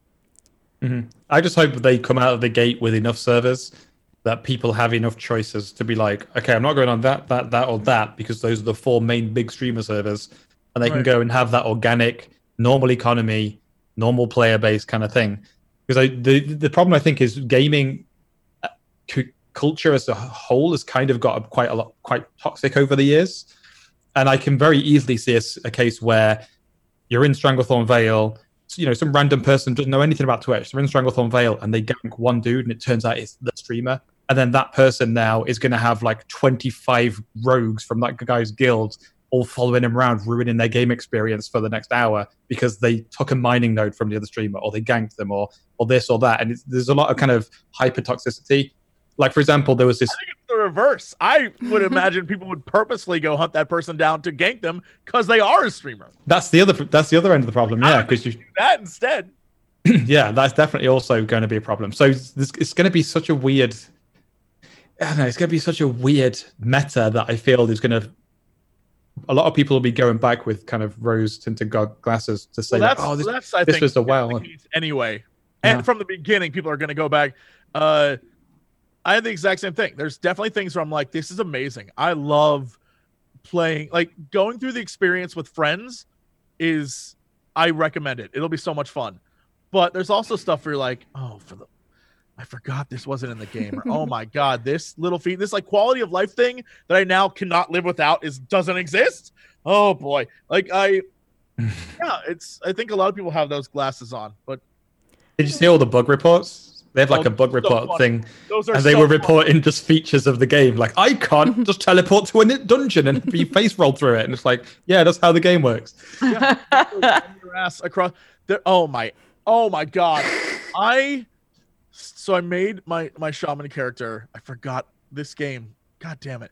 I made a shaman character, did a bunch of quests, went like did an area, did the the Echo Isles, went up to Orgrimmar, got another quest that was like, go back to the Echo Isles and do a quest again. And I was like, Yeah, I forgot that was it's like a ten minute walk. I remember back in vanilla, the whole point was you skip the Echo Isles, went to town, grabbed that quest, and then went and did them. And I Hmm. like all came back to me. I was like, no, Yeah. Oh, it sucked. It, and then you had to run your ass all the way back there. You're just like, okay. So I just put it on auto and just Also, run alt tab and watch a YouTube Yes. video. Oh, that sucks. And that's kind of what the entire game is. If you're a shaman, especially, it's like go to every other continent to get your your totem. Yeah, Like- yeah, I remember that. It's the same for warlocks. All like the if you want to get if you want to get the extra pets, it's like go to this island, walk down to here, fight this mob, then go to this island, go to another place you've not been. You're like, dude, that's like three hours of walking. Are you kidding? Yeah. All I want to do is heal people with a stick. Like you guys are. what do I got to do this? Yeah, man has a dream. there, I think I, I I agree with you in sentiment that streamer culture when it comes to games can be like a clusterfuck. But I think I hope and pray that because Blizzard will have enough servers that the shit will balance itself itself out over Mhm. time. Because it's I've seen it in the past. Now you could be right, and this could end up bad. But I don't know. I, I, I- at the end of the day, I'm kind of okay with like if a big streamer is on a server and I happen to be on that server, I have no problem being like, meet you in AV, bitch. Let's settle this. Get- one week later. Throw down. or like, do oh my god, just Alterac Valley, sign me mm-hmm. up. That's the only thing I'm I'm in for. the entire week. I'm mad that the beta doesn't get you there yet, but Yeah. when that goes live, I'm gonna be. That's all I'm gonna play. I have no intention of like ratings for suckers. AV battle for the last 12 hours. Sign me Yeah. up. That's the best what it is. The best AVs are where you go to bed and then you Wake wake up up the next still day same and one. you log in and then Mhm. you're in the same one. You're like, yeah, that's more like it. That's right. Yeah, Oh, and they had they had mining in there, so people were just like in their Thorium mining and shit, and there was like Mhm. raid bosses on the graveyards. It was absolutely mad day one. Yeah. Um, Oh, Towards the end, it was just like a South speed run, right? ground. I will. I will make raids to go take over Southshore and just sit there. Uh, so one thing I wanted to bring up uh, as far as it went to population and, and your concerns, and I do believe that they're definitely valid concerns, especially with how toxic some things have gotten uh, with the internet. The one point I wanted to bring up is back in Classic WoW and throughout the expansions, I was an in-game raider. I, I did PVE raiding throughout my entire WoW career. I can't believe we still use that term. um, and uh, both on US and EU. And when I was on the same server with Nihilum that became Ensidia, anytime you were doing, you were on a world first raiding guild's realm, and I believe at that point it was Tarren Mill, EU. That population was crazy. The auction house, the market in general was crazy. So I believe that we have already seen this before in some form. Uh, there would, if anytime Kungen was in the middle of Orgrimmar, he would instantly get so many trade. Uh, you know, people wanting to trade, give him gold, or you know, open it up to try and get gold from him. Just random things like that. People coming in and ganking us just because of the clan tag, that sort of thing. Uh, so I, I think it's in some way we've we've But seen this before. happens- Yeah, but I think that happens currently still. Oh My- yeah, you know, my- totally, totally. Yeah, my guild literally to this, I've been in the same guild for 10 years and maybe 6 years ago we had some notorious gankers in our guild that would just go around killing alliance players. To this day, I can't get anywhere near alliance anything without people being like and like they run over and kill us instantly. Instantly. Mhm. So I feel like, you know, it comes with the territory. It's all part of what WoW is, especially if you're on a PvP server. So Mhm. Yeah, we definitely were. There were the alliance was basically dead as a result of Nihilum being on that server. It was Oh, that's also that's also a thing. Just be on a no non PvP server if you don't want to get ganked. True, but Like, you it was know? it was you there was a culture around that whole you must roll on a PvP server. Only the truly hardcore would raid on a PvP on an server. RP server and go stand on a mailbox and dance. Do whatever happy. I'm not gonna judge your ass. Get naked and dance on a mailbox. The very first time I rolled on a PVE server uh, to play with Death and Taxes on the US side, I didn't realize they were on a PVE server at that point, and they did this whole well, make sure we flag up PvP for raid to get to the dungeon. I'm like, what flag? Flag? You, you flag PvP? What? What am PVE? No! I was like, no, my status has been dropped as someone who didn't belong on a PvP realm anymore. Like that was a big deal. Um, but I do remember the moment when I realized I couldn't create an alternate character to go yell at that one person who ganked me on the opposite faction because you couldn't do that on PvP realms. You couldn't just go and make Oh, I an remember alliance that. character yeah. to go and whisper level one, just like, "Hey, bitch, I'm gonna see you on the battlefield, Yeah. tech motherfucker." I remember that. Yeah. Hey, bitch. hey, bitch. Wow. good times, good times. Mm-hmm. But yeah, so as far as population and, and market go, I, I think we have seen that in some respect. I do think that Blizzard are prepared for instances like this. And I think we should probably talk about, uh, I don't know, maybe you playing Mordhau or something so that way Brooke can contribute. It's all good. It's all good. Did you did you ever play WoW ever, Brooke? I played WoW Vanilla when it first came out, To No, sixty or just like just for a bit? just for a bit. Hmm. And I never, yeah, I never got super into the MMO that I've spent the most time in is Final Fantasy 14. Hmm. Um, and before WoW, I had played EverQuest, and so WoW was like much more accessible than EverQuest. EverQuest is such a fucking slog. Um, The WoW's easy mode then, is it? WoW was easy. WoW was easier than EverQuest. Comparatively, oh my god, yes. I mean, that's why the devs from EverQuest. EverQuest went and made WoW because they recognized that some things were very, very wrong. it was just so hard to do anything in that game. It was like it was basically one of those games that was like, do you want to give up your entire real life to be successful at EverQuest? um and I was so excited when they had announced like EverQuest Next and all of that stuff. Like my family used to play EverQuest together, like my cousins and I. So we were going, oh my God, new EverQuest game. This is going to be awesome. This is going to be so nostalgic and fun. And then it didn't happen. So I was like that with Asheron's Call as well. Other Yeah. d- get devs from uh, EQ came over to make that one as well, and it was like same issue. I couldn't even survive for five minutes in that game without getting player killed. Yeah, so. Final Fantasy 11. Y'all. yes. That was the shit back in the day. And then WoW came along was like, you don't ever need to group with anyone ever again. And I was like, goodbye, Final Fantasy 11. so long. Bye. Yeah. Uh, I, Um, I think the I'm trying to think of besides WoW what MMO I poured the most hours into, and I think it probably has to be Eve Online. Um, but does AFK Hmm. mining ice really count? yeah. mining in low sec in the middle of the night, trying to avoid Russian bots. Hmm. I remember tried to, I tried to get into Eve a long time ago, and it was just even for I'm very pretty sad. I'm a pretty sad bastard when it comes to game mechanics. And I remember like I upgraded my ship, and it was like, oh, you've learned to fire missiles or something. I was like, okay, cool. I was like, right, what's the best missile? And I couldn't figure it out, so I just messaged my friend who played, and he's like, okay, well, this missile goes this speed, but it does this damage. But if you've got two tubes with this reactor, then it can fire twice as fast, but you get less fuel efficiency. So your attack range would have to be this range, but you haven't got the armor for that because the other people would have this. And I was just like, oh, what? Like you can't just like say this is the best weapon or this. It's like you have like I literally had to make a spreadsheet and I was putting in like how much fuel is in the rocket and how much speed have I got and and after about a week of that I was like forget this.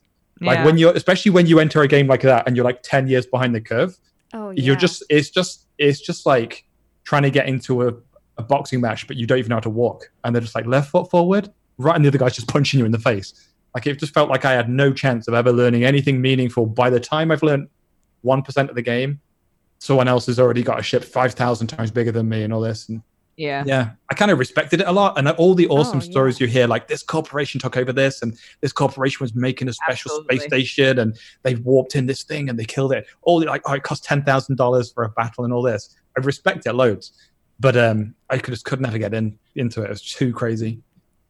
I remember when we were playing. Oh, I don't remember how many years ago now. It's been it's it's been a minute. uh, at least at least eight, nine years, I think ago. Um, and we had our corporation set up, and I I think we all just had this dream. We're going to be Han Solo. We're going to be space pirates. We're going to ferry cargo across the space. You're gonna and do the Kessel Run. and- yeah, yeah, yeah. And uh, it worked out for about uh, a week. Um, no, no, the corporation kept going. Like I kept playing um, for maybe two, two years, three years, maybe, and eventually.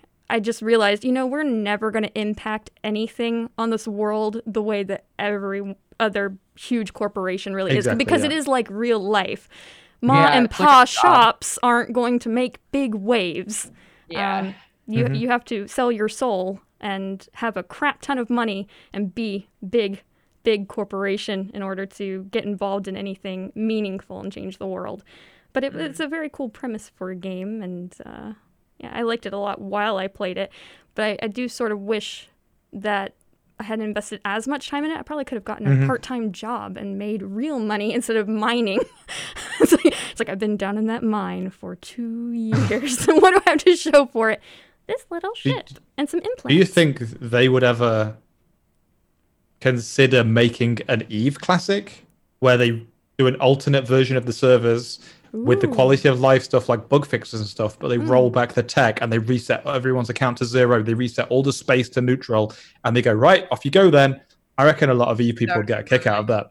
Mm. That'd be nutty. And I think a lot of people maybe like, hey, I'm going to try for the first time now because I'm not 20 years behind the curve and I don't have to learn, like, hey, click this button to learn advanced space flight. Takes nine weeks. Okay, then. Like, everyone being back on square one, that'd probably be pretty cool. I reckon they'd, they'd, they'd do well with that. Yeah. Um, now that's a game I'd be like, beware the streamers, because that's how you get the Oh. right. Because that's how you get the advantage. Because then camp people him at like, the gate. You'd see him coming. yeah, interesting. Now that's it's hard what to I- stream, though. It's hard to stream, right? Because, like, if you're like, hey, we're going to build Right. a base at this sector, like 50,000 people turn up and go, no, you're not.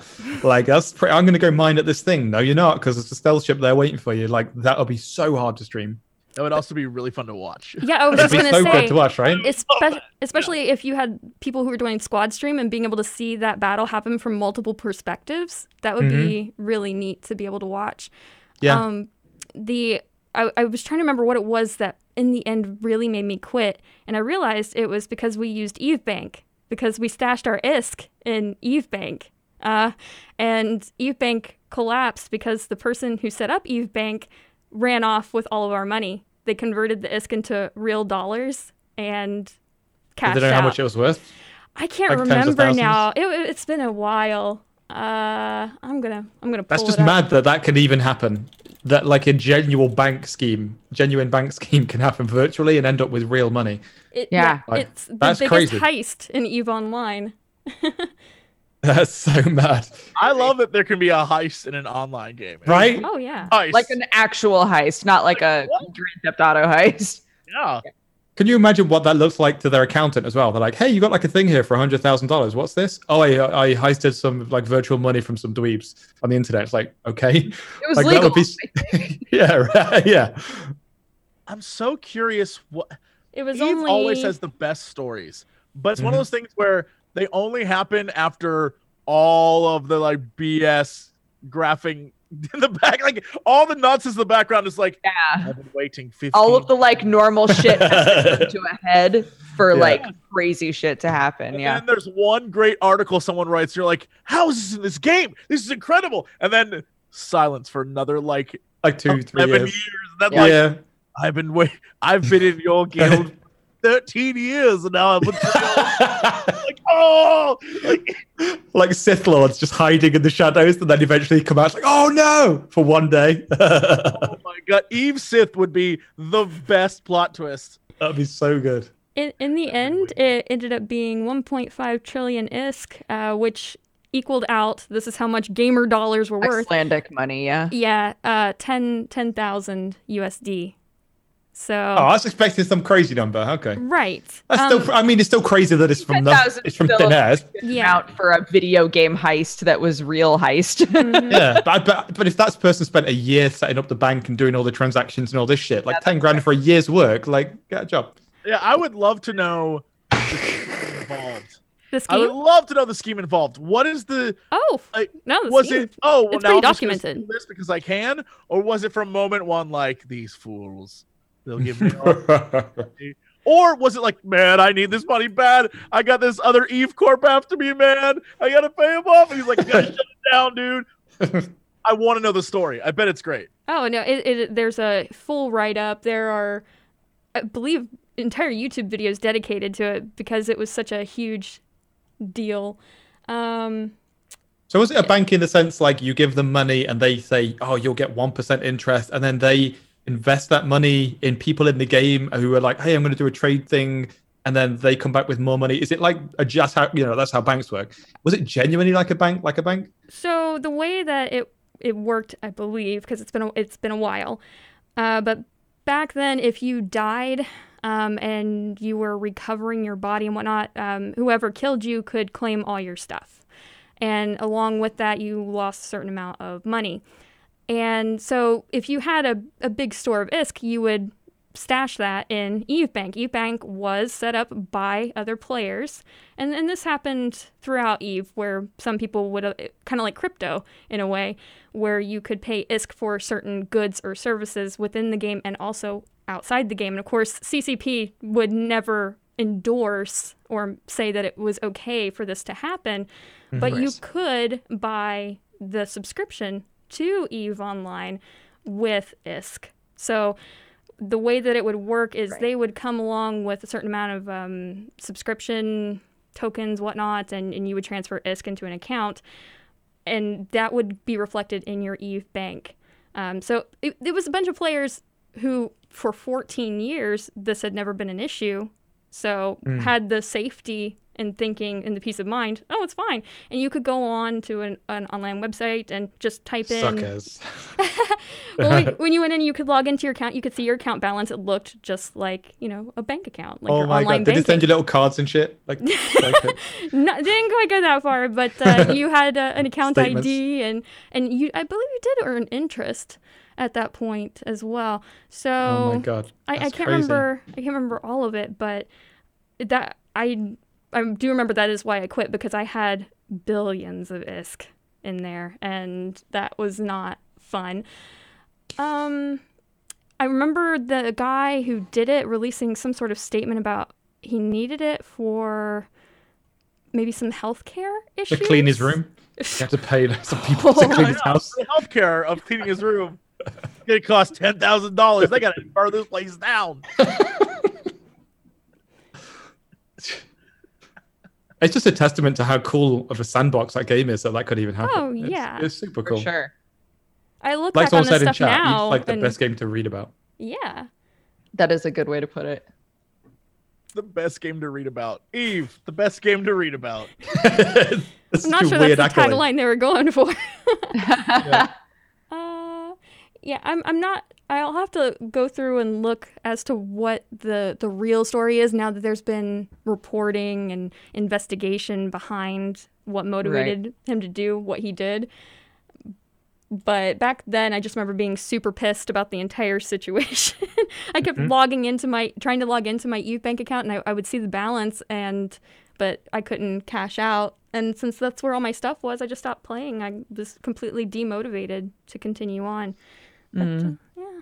I wonder if it's realistic enough in game where you start to get like scam voicemails like, hey, we think you may have been scammed from your bank five years ago. If you have, fill in this form. You know, like you do in real life. Like I get it all the time. Like you you had insurance on your loan 10 years ago. Like they did it wrong and you can get $10,000 back and all this shit. It's- Yeah, it yeah, yeah. seems like it's so realistic. They would probably have people out there doing leaflets for like fill in this form to get your money back kind of thing. And it's another scam. I I would It's, have a- people. really interesting. I- I would have people who would message me after I'd gotten killed, who put themselves out like bounty hunters. And they're like, hey, I saw that dude get you. Do you want me to go after him? Pay me this money and I'll go make sure he dies. I'll give you all his stuff. That's stuff. cool, man. I like that. I like that too. The fact that that could exist, like you are the. Boba Fett in Eve, right. who, yeah. who doesn't want to to do that. That's a cool job to have. uh, Interesting. Yeah, what else have you guys been up to playing? Um, not to take like a, a r- real big turn, but uh, I played a game called Gato Roboto. Ooh. It's a You're new, right. It's a big turn. yeah, yeah. It's a um, it's a new Metroidvania game. It feels very like early Metroid. it uh, Oh, in some cat moments feels game. yes. In some moments, it feels very Mega Man. Um, in the game, you are the cat companion to a guy, and your uh, ship crashes at like a facility. Um, the guy is injured, so he can't leave the ship. But you, as the cat, uh, get instructions from him on what to do in the facility to like complete the mission that we had gone there for uh, as the cat, you get to like get into a big robot mech suit and you can upgrade the mech as you play.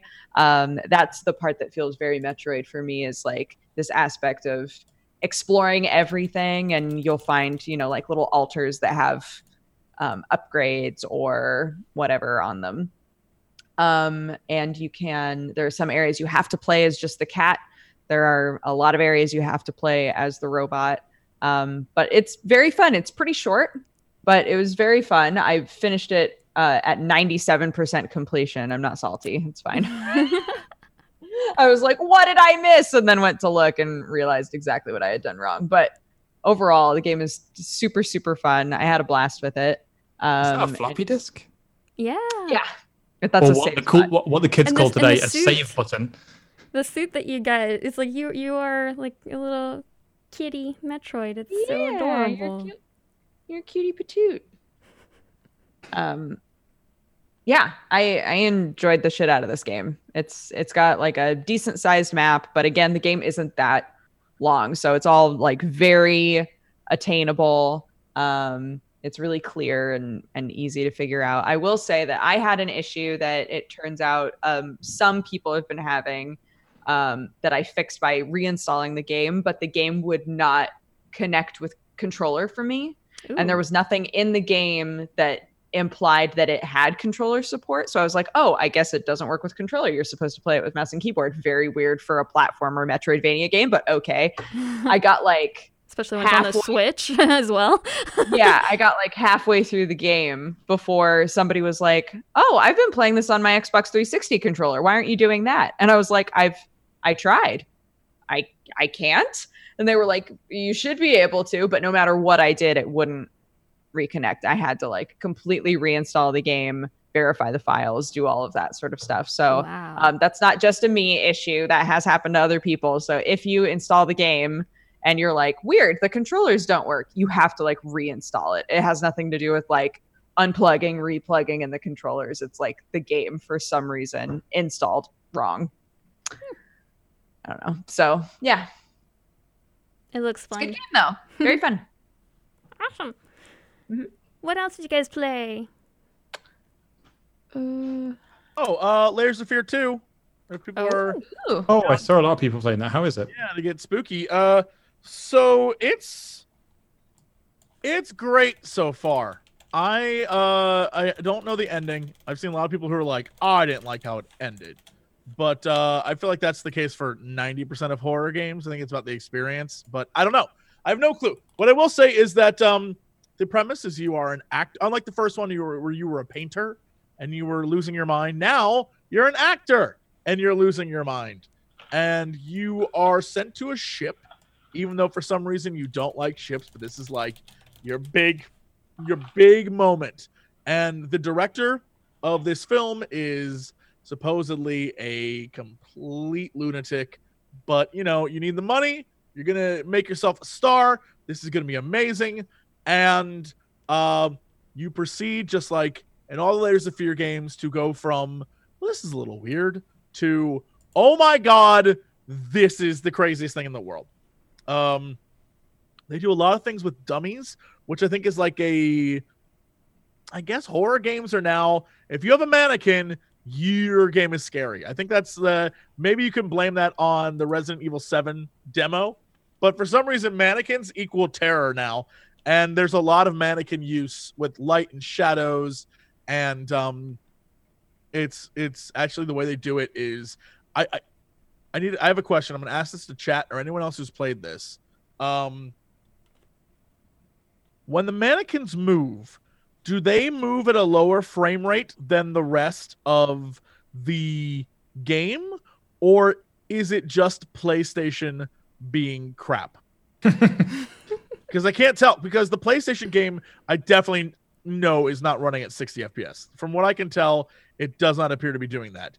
But the the mannequins themselves when they move, it's much lower than anything else, but even the background frame rate is different. And I don't know if that's like a choice because it's terrifying. It's genuinely a terrifying choice, but I can't tell if it's they wanted it to be that way or that's just the way the PlayStation is doing it. And since I haven't played on PC, I don't know what that looks like at like an unlocked frame rate. So I have no clue. But it is fascinating. Just a fascinating game. It looks uh, nice. Yeah. I installed it's much better looking than Layers of Fear. Like Layers of Fear was good. But this like looks better.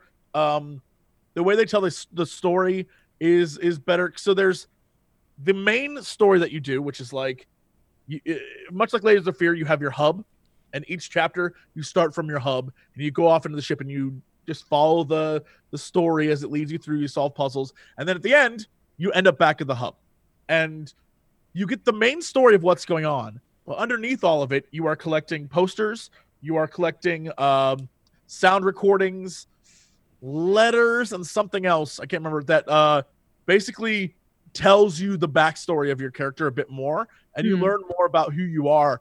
And um, the the there's like the main story of you on this boat trying to figure out what the hell's going on because it is not what it seems. But you don't know if it's this insane director who is like you're part of the movie. You can't figure out if you're already part of it or Oh, in your head. And then there's the other level, which is uh this brother and sister story that is happening throughout the entire thing, where it's all the notes and all the the like when you pick up an item, it's the story of a brother and sister who are stowaways on a boat. And there's just there's so much to this thing that I'm just like, Hmm. all right. I will say they did one thing that I'm I'm not. I I can safely say this. I- I'll say it in a non-spoilery way. Okay.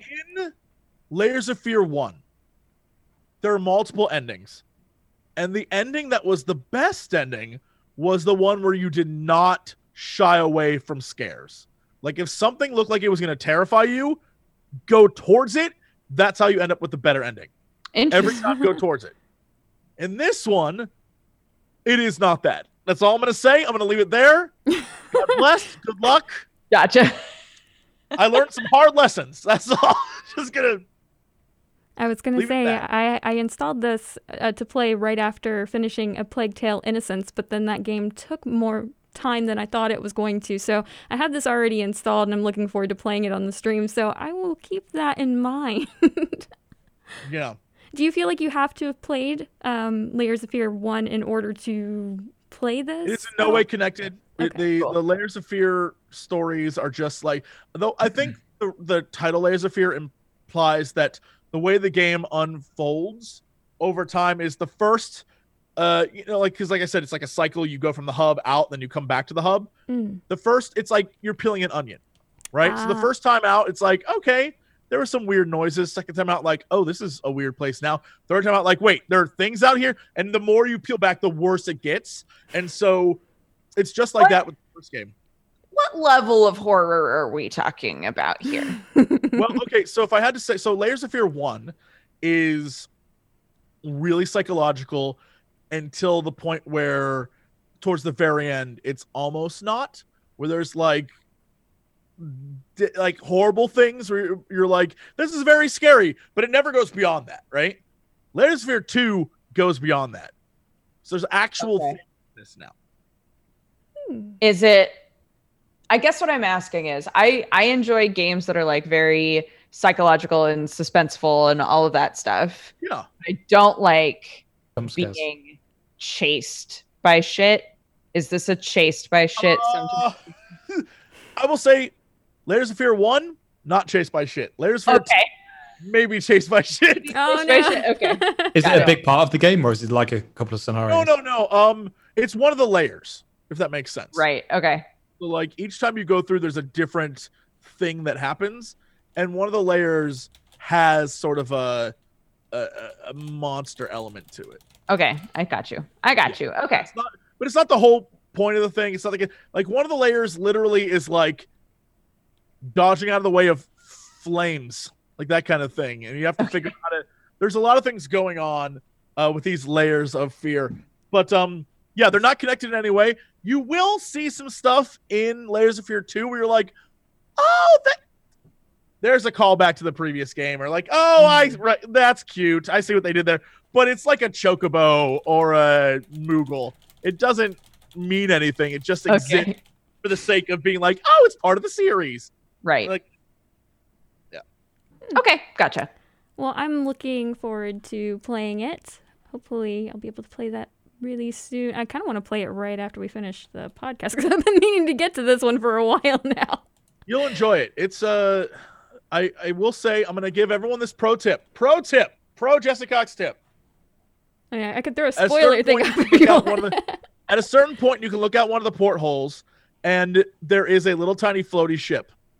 It's an achievement, but you have to be hyper specific. Like when you look at it, like zoom in, focus, and wait a sec for the achievement to take off, or else it doesn't give it to you, and then you can't ever do it again. So F games like that makes me so mad. That's my tip for you. An achievement nut. Uh, Brooke, how was playing um, Shovel Knight with Sam for the stream? Actually, very fun. Yeah? Um, yeah? Sam and I had never, neither of us had ever like actually played Shovel Knight before. Oh, Um, wow. Yeah. So uh, one of his uh, subathon goals was, um, you know, you guys suggest some games and we'll pick one and we'll play it. Uh, we decided to do Shovel Knight co-op because neither of us had ever played it. We've of course like watched friends play it and stuff, and we've seen stuff about it. We've heard all the music, and but neither of us had ever like sat down and played it before. So yeah, last Thursday we started playing it. It's very fun, difficult, really fun though. Uh, we're gonna keep playing it this Thursday, I think. So Nice. I, I yeah, heard- yeah, it's great. I heard from I think it was my chat during uh, a Plague Tale stream that he was bribed to switch factions or to give up. Uh, Oh, in, in what? Yeah. Because he was like, he was like, I'm gonna say if I get five thousand subscribers, I'll switch to Horde.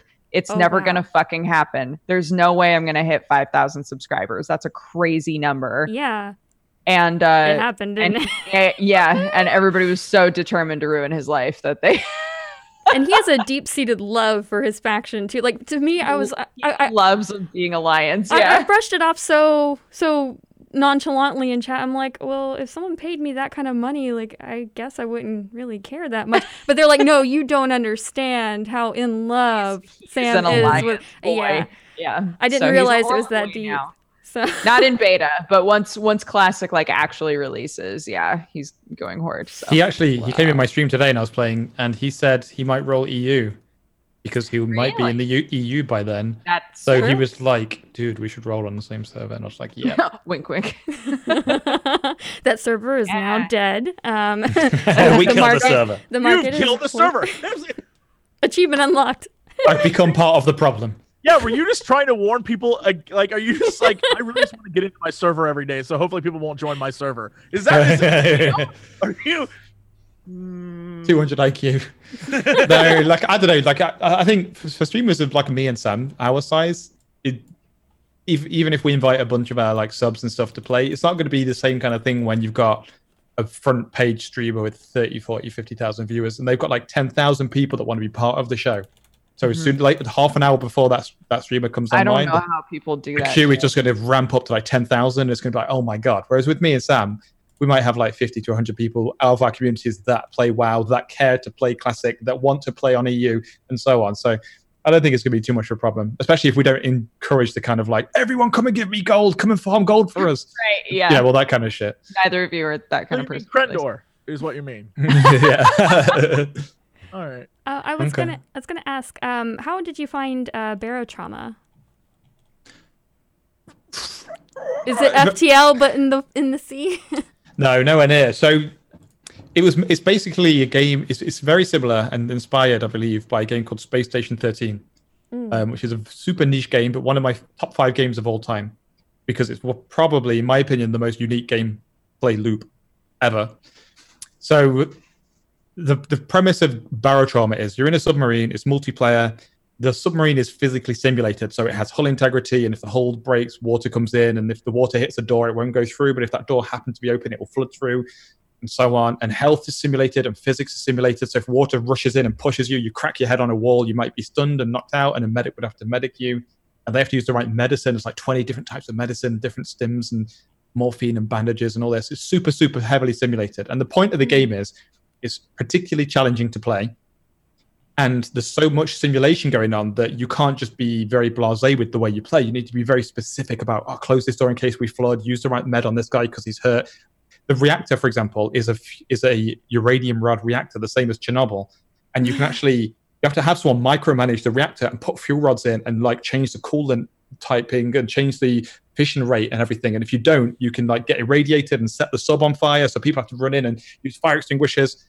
And if you've used too much of a fire extinguisher and it's expired and you forgot to buy one from the last like merchant, like a trade station, you can't put out the fire now. So you have to open the door and then weld open the hull and flood the room with water to put out the fire. Very simulated. oh my gosh. So it's hyper Wow. complicated, hyper simulated, and the whole point of it is so much can go wrong that it's kind of hilarious when all this mad shit happens. And so the, the threat in the game is this, the environment and the AI because there's these like alien things that come and attack you and they smash their way through the hull and you have to fight them with spear guns and riot shields and pistols.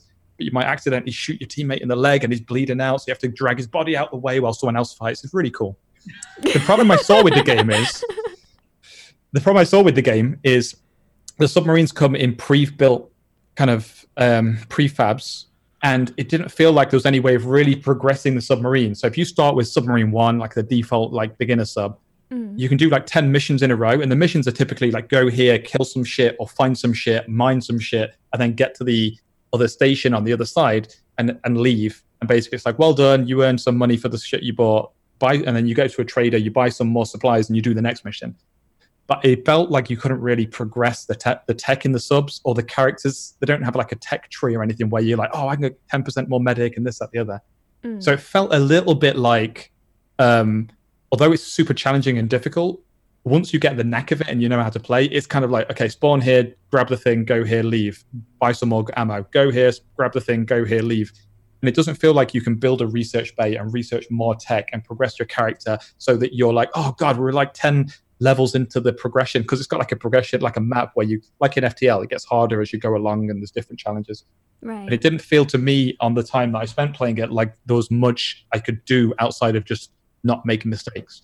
But I didn't play it too much. I played like five or six hours of it, and to be honest, when I played it, played it with Sheriff Eli, it's the most I've laughed in about ten years. I think oh uh, wow. I, I was actually hyperventilating. My ribs were hurting. I was crying because just stupid shit was happening, and we were just venting each other out of airlocks into the water, and our gas tanks were running out, and like the the the.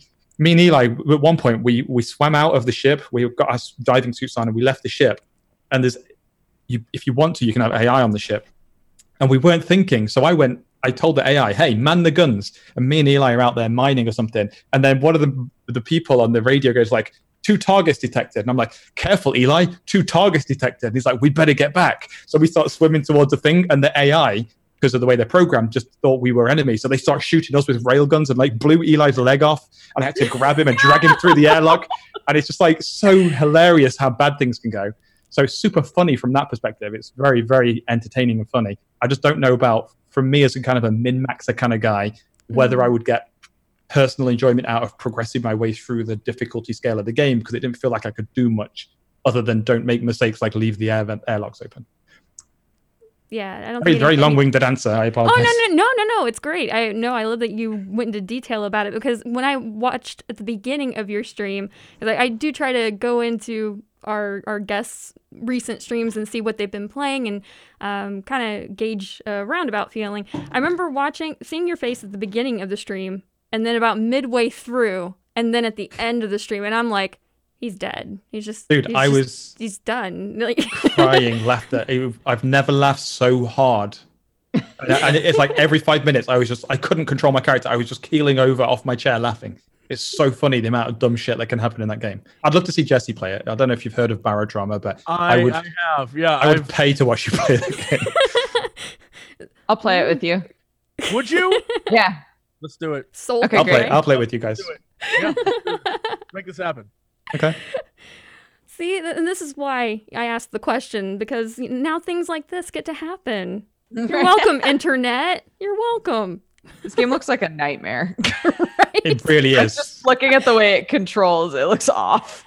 I was Well, trying you to kind of move out- like the the what's that game like Quast or whatever, where you kind of have to run QWOP. with your legs. QWOP there. It's kind of like that. You're all physically simulated. So when you run back and forward, you kind of like physic like. So for example, if you got the if you got the Oh. gun and you sprint forward and you stop, your arm swings like this. And if you accidentally click, I did it. Early, I did it on one of my runs. I accidentally shot the medic in the back of the head.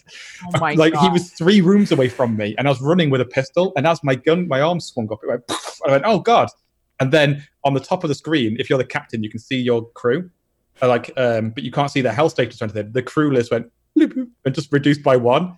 And then Eli's like, "What happened to the medic?" And he's like dragging the medic out of like this room, and he's like, "What happened to him?" And I'm like, stood there with a smoking gun, like, I think I shot the medic in the head. Like, just all sorts of silly shit can happen because of all the physics. It's really, it's really Right. entertaining with all the dumb shit that can happen.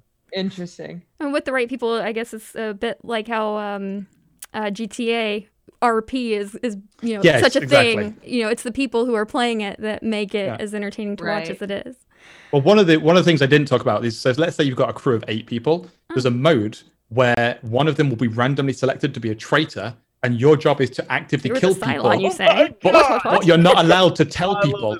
So you might literally, someone's like, "Hey, I'm going to go out and do some uh, mining." You're like, "Oh, sure, yeah," and you might like let a gas tank out so it's like ten percent left, and then put it in a diving suit, and they go, and they grab the suit and leave, and they don't think to check. And then you're like, "Oh God, oh no, the Oh. ship accidentally moved away from you," and they're like, "Okay, I'll swim back," and they're like, "I'm out of oxygen," and they die, and you've killed them, but people think it's an accident. And then you have to like change the fuel rods in the reactor and set it on fire and just do things around the ship where people are like, God damn it, who is the traitor? And you have to figure it out. That's a really cool, a cool part of the game. Sold, sold so Yeah. hard. I, I, it's awesome. Um, we are coming to the end of our show. I'm just gonna go through a release list real quick, and then we'll do some shout outs. Uh, let's see what is coming out. Uh, Elder Scrolls Online Elsweyr. Uh, PC, PS4, Xbox One. That is out today. Trover Saves the Universe also out today. Warhammer Chaos Bane out today. PC, PS4, Xbox One. Mm. Junk, junk, exclusive. No. Uh, Bloodstained Ritual of the Night coming out on the 18th. Uh, that'll be on PC, PS4, Xbox One. Uh, our PS4 exclusive for June, Judgment. Actually, kind of looking forward to that. Um, and The Sinking City, which I'm also looking forward to. On Oh, that PC. looked cool, actually. Yeah. Mm-hmm. PC, PS4, Xbox One. And that comes out on the 27th. Uh, so that's a lot of. Uh, I know that if you did, if you're not a Nintendo person, but you're an RPG person, I believe Friday Octopath Traveler comes out on Steam. Mm, If that's your jam, so cool, I've been cool. playing that on Switch, so that's good to know. I Yeah, did not realize don't- that. I think on the swap side, uh, Slay the Spire on Switch. Oh, Ooh. Is that a thing? Oh. Slay the Spire Switch. I think. Yeah. niceu, niceu. Missed that one as well. So Usually if you my- are a Nintendo person and you hate PC, but you would like to play, You the you watch this podcast, but you hate PC. hmm. Uh, I have questions now. um. Yeah. So those are the games that are coming out in the very near future. Obviously, with E3 right around the corner, there will likely be some drops and uh, more games to play. Let's go ahead and do some shout outs since we are running a bit over at the moment. Uh, Brooke, what is coming up on your channel? Uh, more Shovel Knight with Sam this Thursday.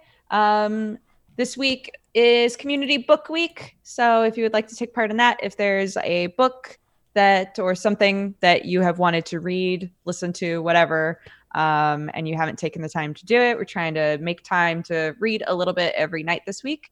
Um, it was supposed to be last week, and I I literally didn't do it. so I was like, fuck it, it's this week now.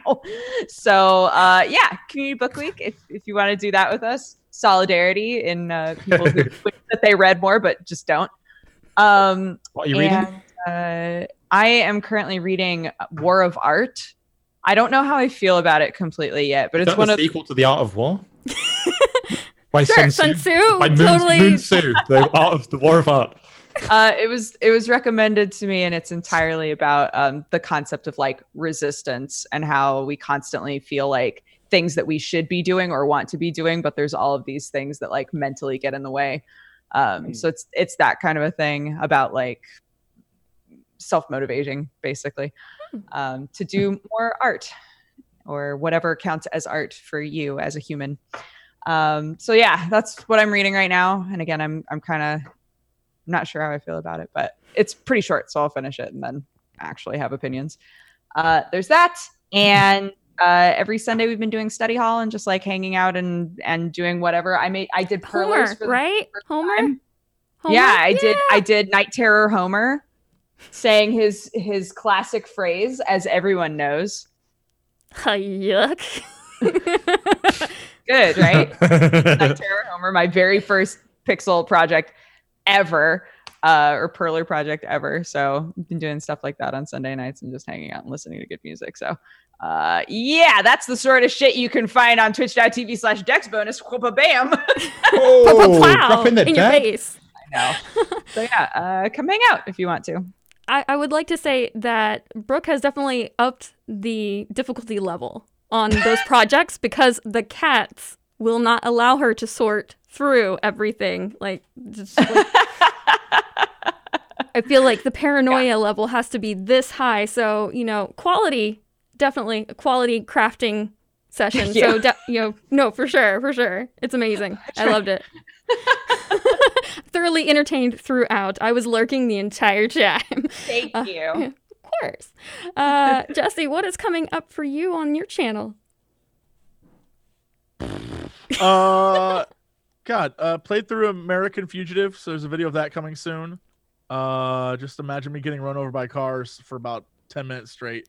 Uh also um yeah gato roboto is probably a video of that as well. That was super fun to play. Do it. um, yeah. yeah. Uh and i really want to go back and play the game close to the sun again. I think that was super fun. I didn't get to play all the way through it so i'll probably do that and uh i have a problem with total war three kingdoms i can't stop playing so I'll- Good, isn't it? uh, Who do you play as? Can you oh. pronounce the name of the person you play as? first off liu bei always uh because guan yu Bay is Bay. Zhang Fei, uh, Zhao Yun. When I get him, and my life is just perfect. I, I right now I'm going through a campaign where I am. It's like maybe I'm playing the best I've ever played. I have everyone Oh. I've ever wanted. I have all the Shu guys. Cao Cao is almost defeated. Like Shoe what? Shoe guys? Yeah, all of the like all of the like guys. in historical per- terms, like all the main characters of Shu are on my team. I have like I'm fighting. Cao Cao's almost gone. I do have a problem with the fact that like everyone has joined a Sun Jian alli- like alliance against me, which is bad. But like right now, I'm doing great. I played the other night, and I tried to play the um one of the band like the Bandit Queen, and I was yeah, like, the, oh, my woman wife- with the green ax- axes. Yeah, Yeah, she yeah, was badass. I managed to take the entire mountain area, and I was like, okay, cool, I'm doing good. My my armies are getting better. Like, let's expand. I went and clicked on the side thing that shows you everyone's like allegiances, and uh, yeah, they were Not all allied under one dude. I don't remember who it was, but everyone was in a coalition with one guy, and I want to think it was like a historical moment that I just happened to stumble into, but it wasn't. I went online and I guess there's like a bug where hmm. there's like Yuan Shao, I guess, has a coalition that can bug out where it, like it just steamrolls and more and more people join and it becomes like and I was like, this this isn't fair. How do I beat this? If I attack one of them, I attack all of them. Like I, I'm just a I just own like two towns in the mountains. What am I supposed to it, So yeah, it does was say, it does say starting difficulty very hard. Maybe that's It part of the. and and well i started going through and uh was like trying my hardest to push the other direction instead of going to the west go east and come back around but most Hmm. of those places are uh empty they're like uninhabited territories and so when i take them over it'd be like you need more money and more people i was like I oh i live in mountains the mountains yeah so it was rough so Yeah. i'll wait and see what a patch does before i attempt that again Right. But yeah, it's fun, man. I love that. That's my favorite period of history. One of my favorite periods of history. really? I love Did you Romance read the of- Romance of the Kingdoms? I did. Yeah. Oh, okay, so that's why. Okay, because as a scrub, I've never read any of that, and that's that part of history is not in, insane to me. So when I play the game, and I'm like, right, okay, turn one, right, okay, and turn, and it's like this person's allied with this person, and his daughter doesn't like strong people, and his son is a, is been sworn to this guy, and this guy's got allegiance with him, and he's got the mines, and he's already got a trade agreement with him. So you be careful about who you agreed to fight, and I'm like, but what? What? I- so confusing.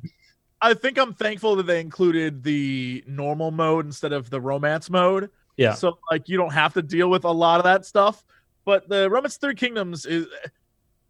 I blame this on the fact that I bought a PlayStation 2 at launch way back when, and the only game they had available was Dynasty Warriors 2. Oh, I okay. it. I loved Yeah, it. That'll do it.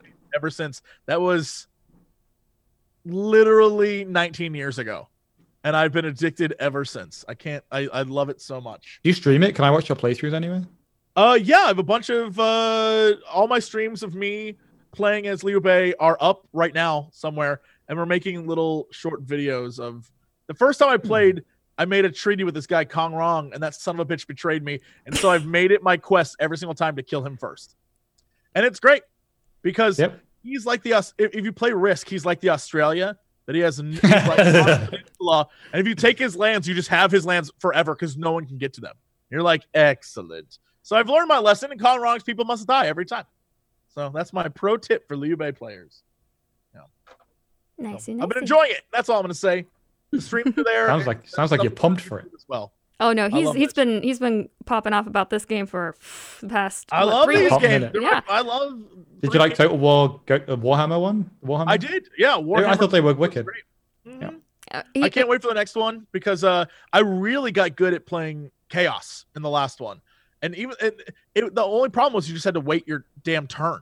It was Mhm. like okay, and so I'm hoping the next one will be all chaos, and I can just like thrive in just enjoy that tremendously. So he's been hyped up enough about it that I've installed the game, and I usually Ooh. don't play these games. I just Yeah, it's good. th- It's just hella confusing, dude. The first like what the first few turns, it just tells you about marriage proposals between people, and then the problem is if you don't understand the cult, like the, the history of it, everyone's got very similar names. Like, so it's just kind of like you have to go to the list of people and go, is that that guy or that guy or that guy or that guy? And it, for me, I found it. Going out with your best friend, like going out to the map and seeing like all the names on the map, is the Hmm. only thing that keeps me sane sometimes. I'm like, okay, hold on, Yuan Shao and Yuan Tun are okay, so they're Yeah, both exactly. each other. Are they allied or mm-hmm. no? No, they're not allied. Okay, well that guy's red, so I'll kill him for. You're like, all right, I'm. Yeah, it's rough sometimes. Some of the so, some of the trade things just seem so alien to me because I'll be sat there playing, and then all of a sudden it'll be like, "You've got a trade agreement from so and so," and I'm like, "Okay, who's this?" So I scroll out, and they're like completely the other side of China. Like I can't even see them, and they're like, "Trade me your firstborn for this clay pig," and I'm like, "No, fuck off!" It's so I'm confusing. like, you know what? That clay pig's got good stats though. yeah. That's, that clay pig's got six cunning. I need more arrows. Yeah. Like, man, let's do it. uh, what's coming up for you on your channel for the rest of the week?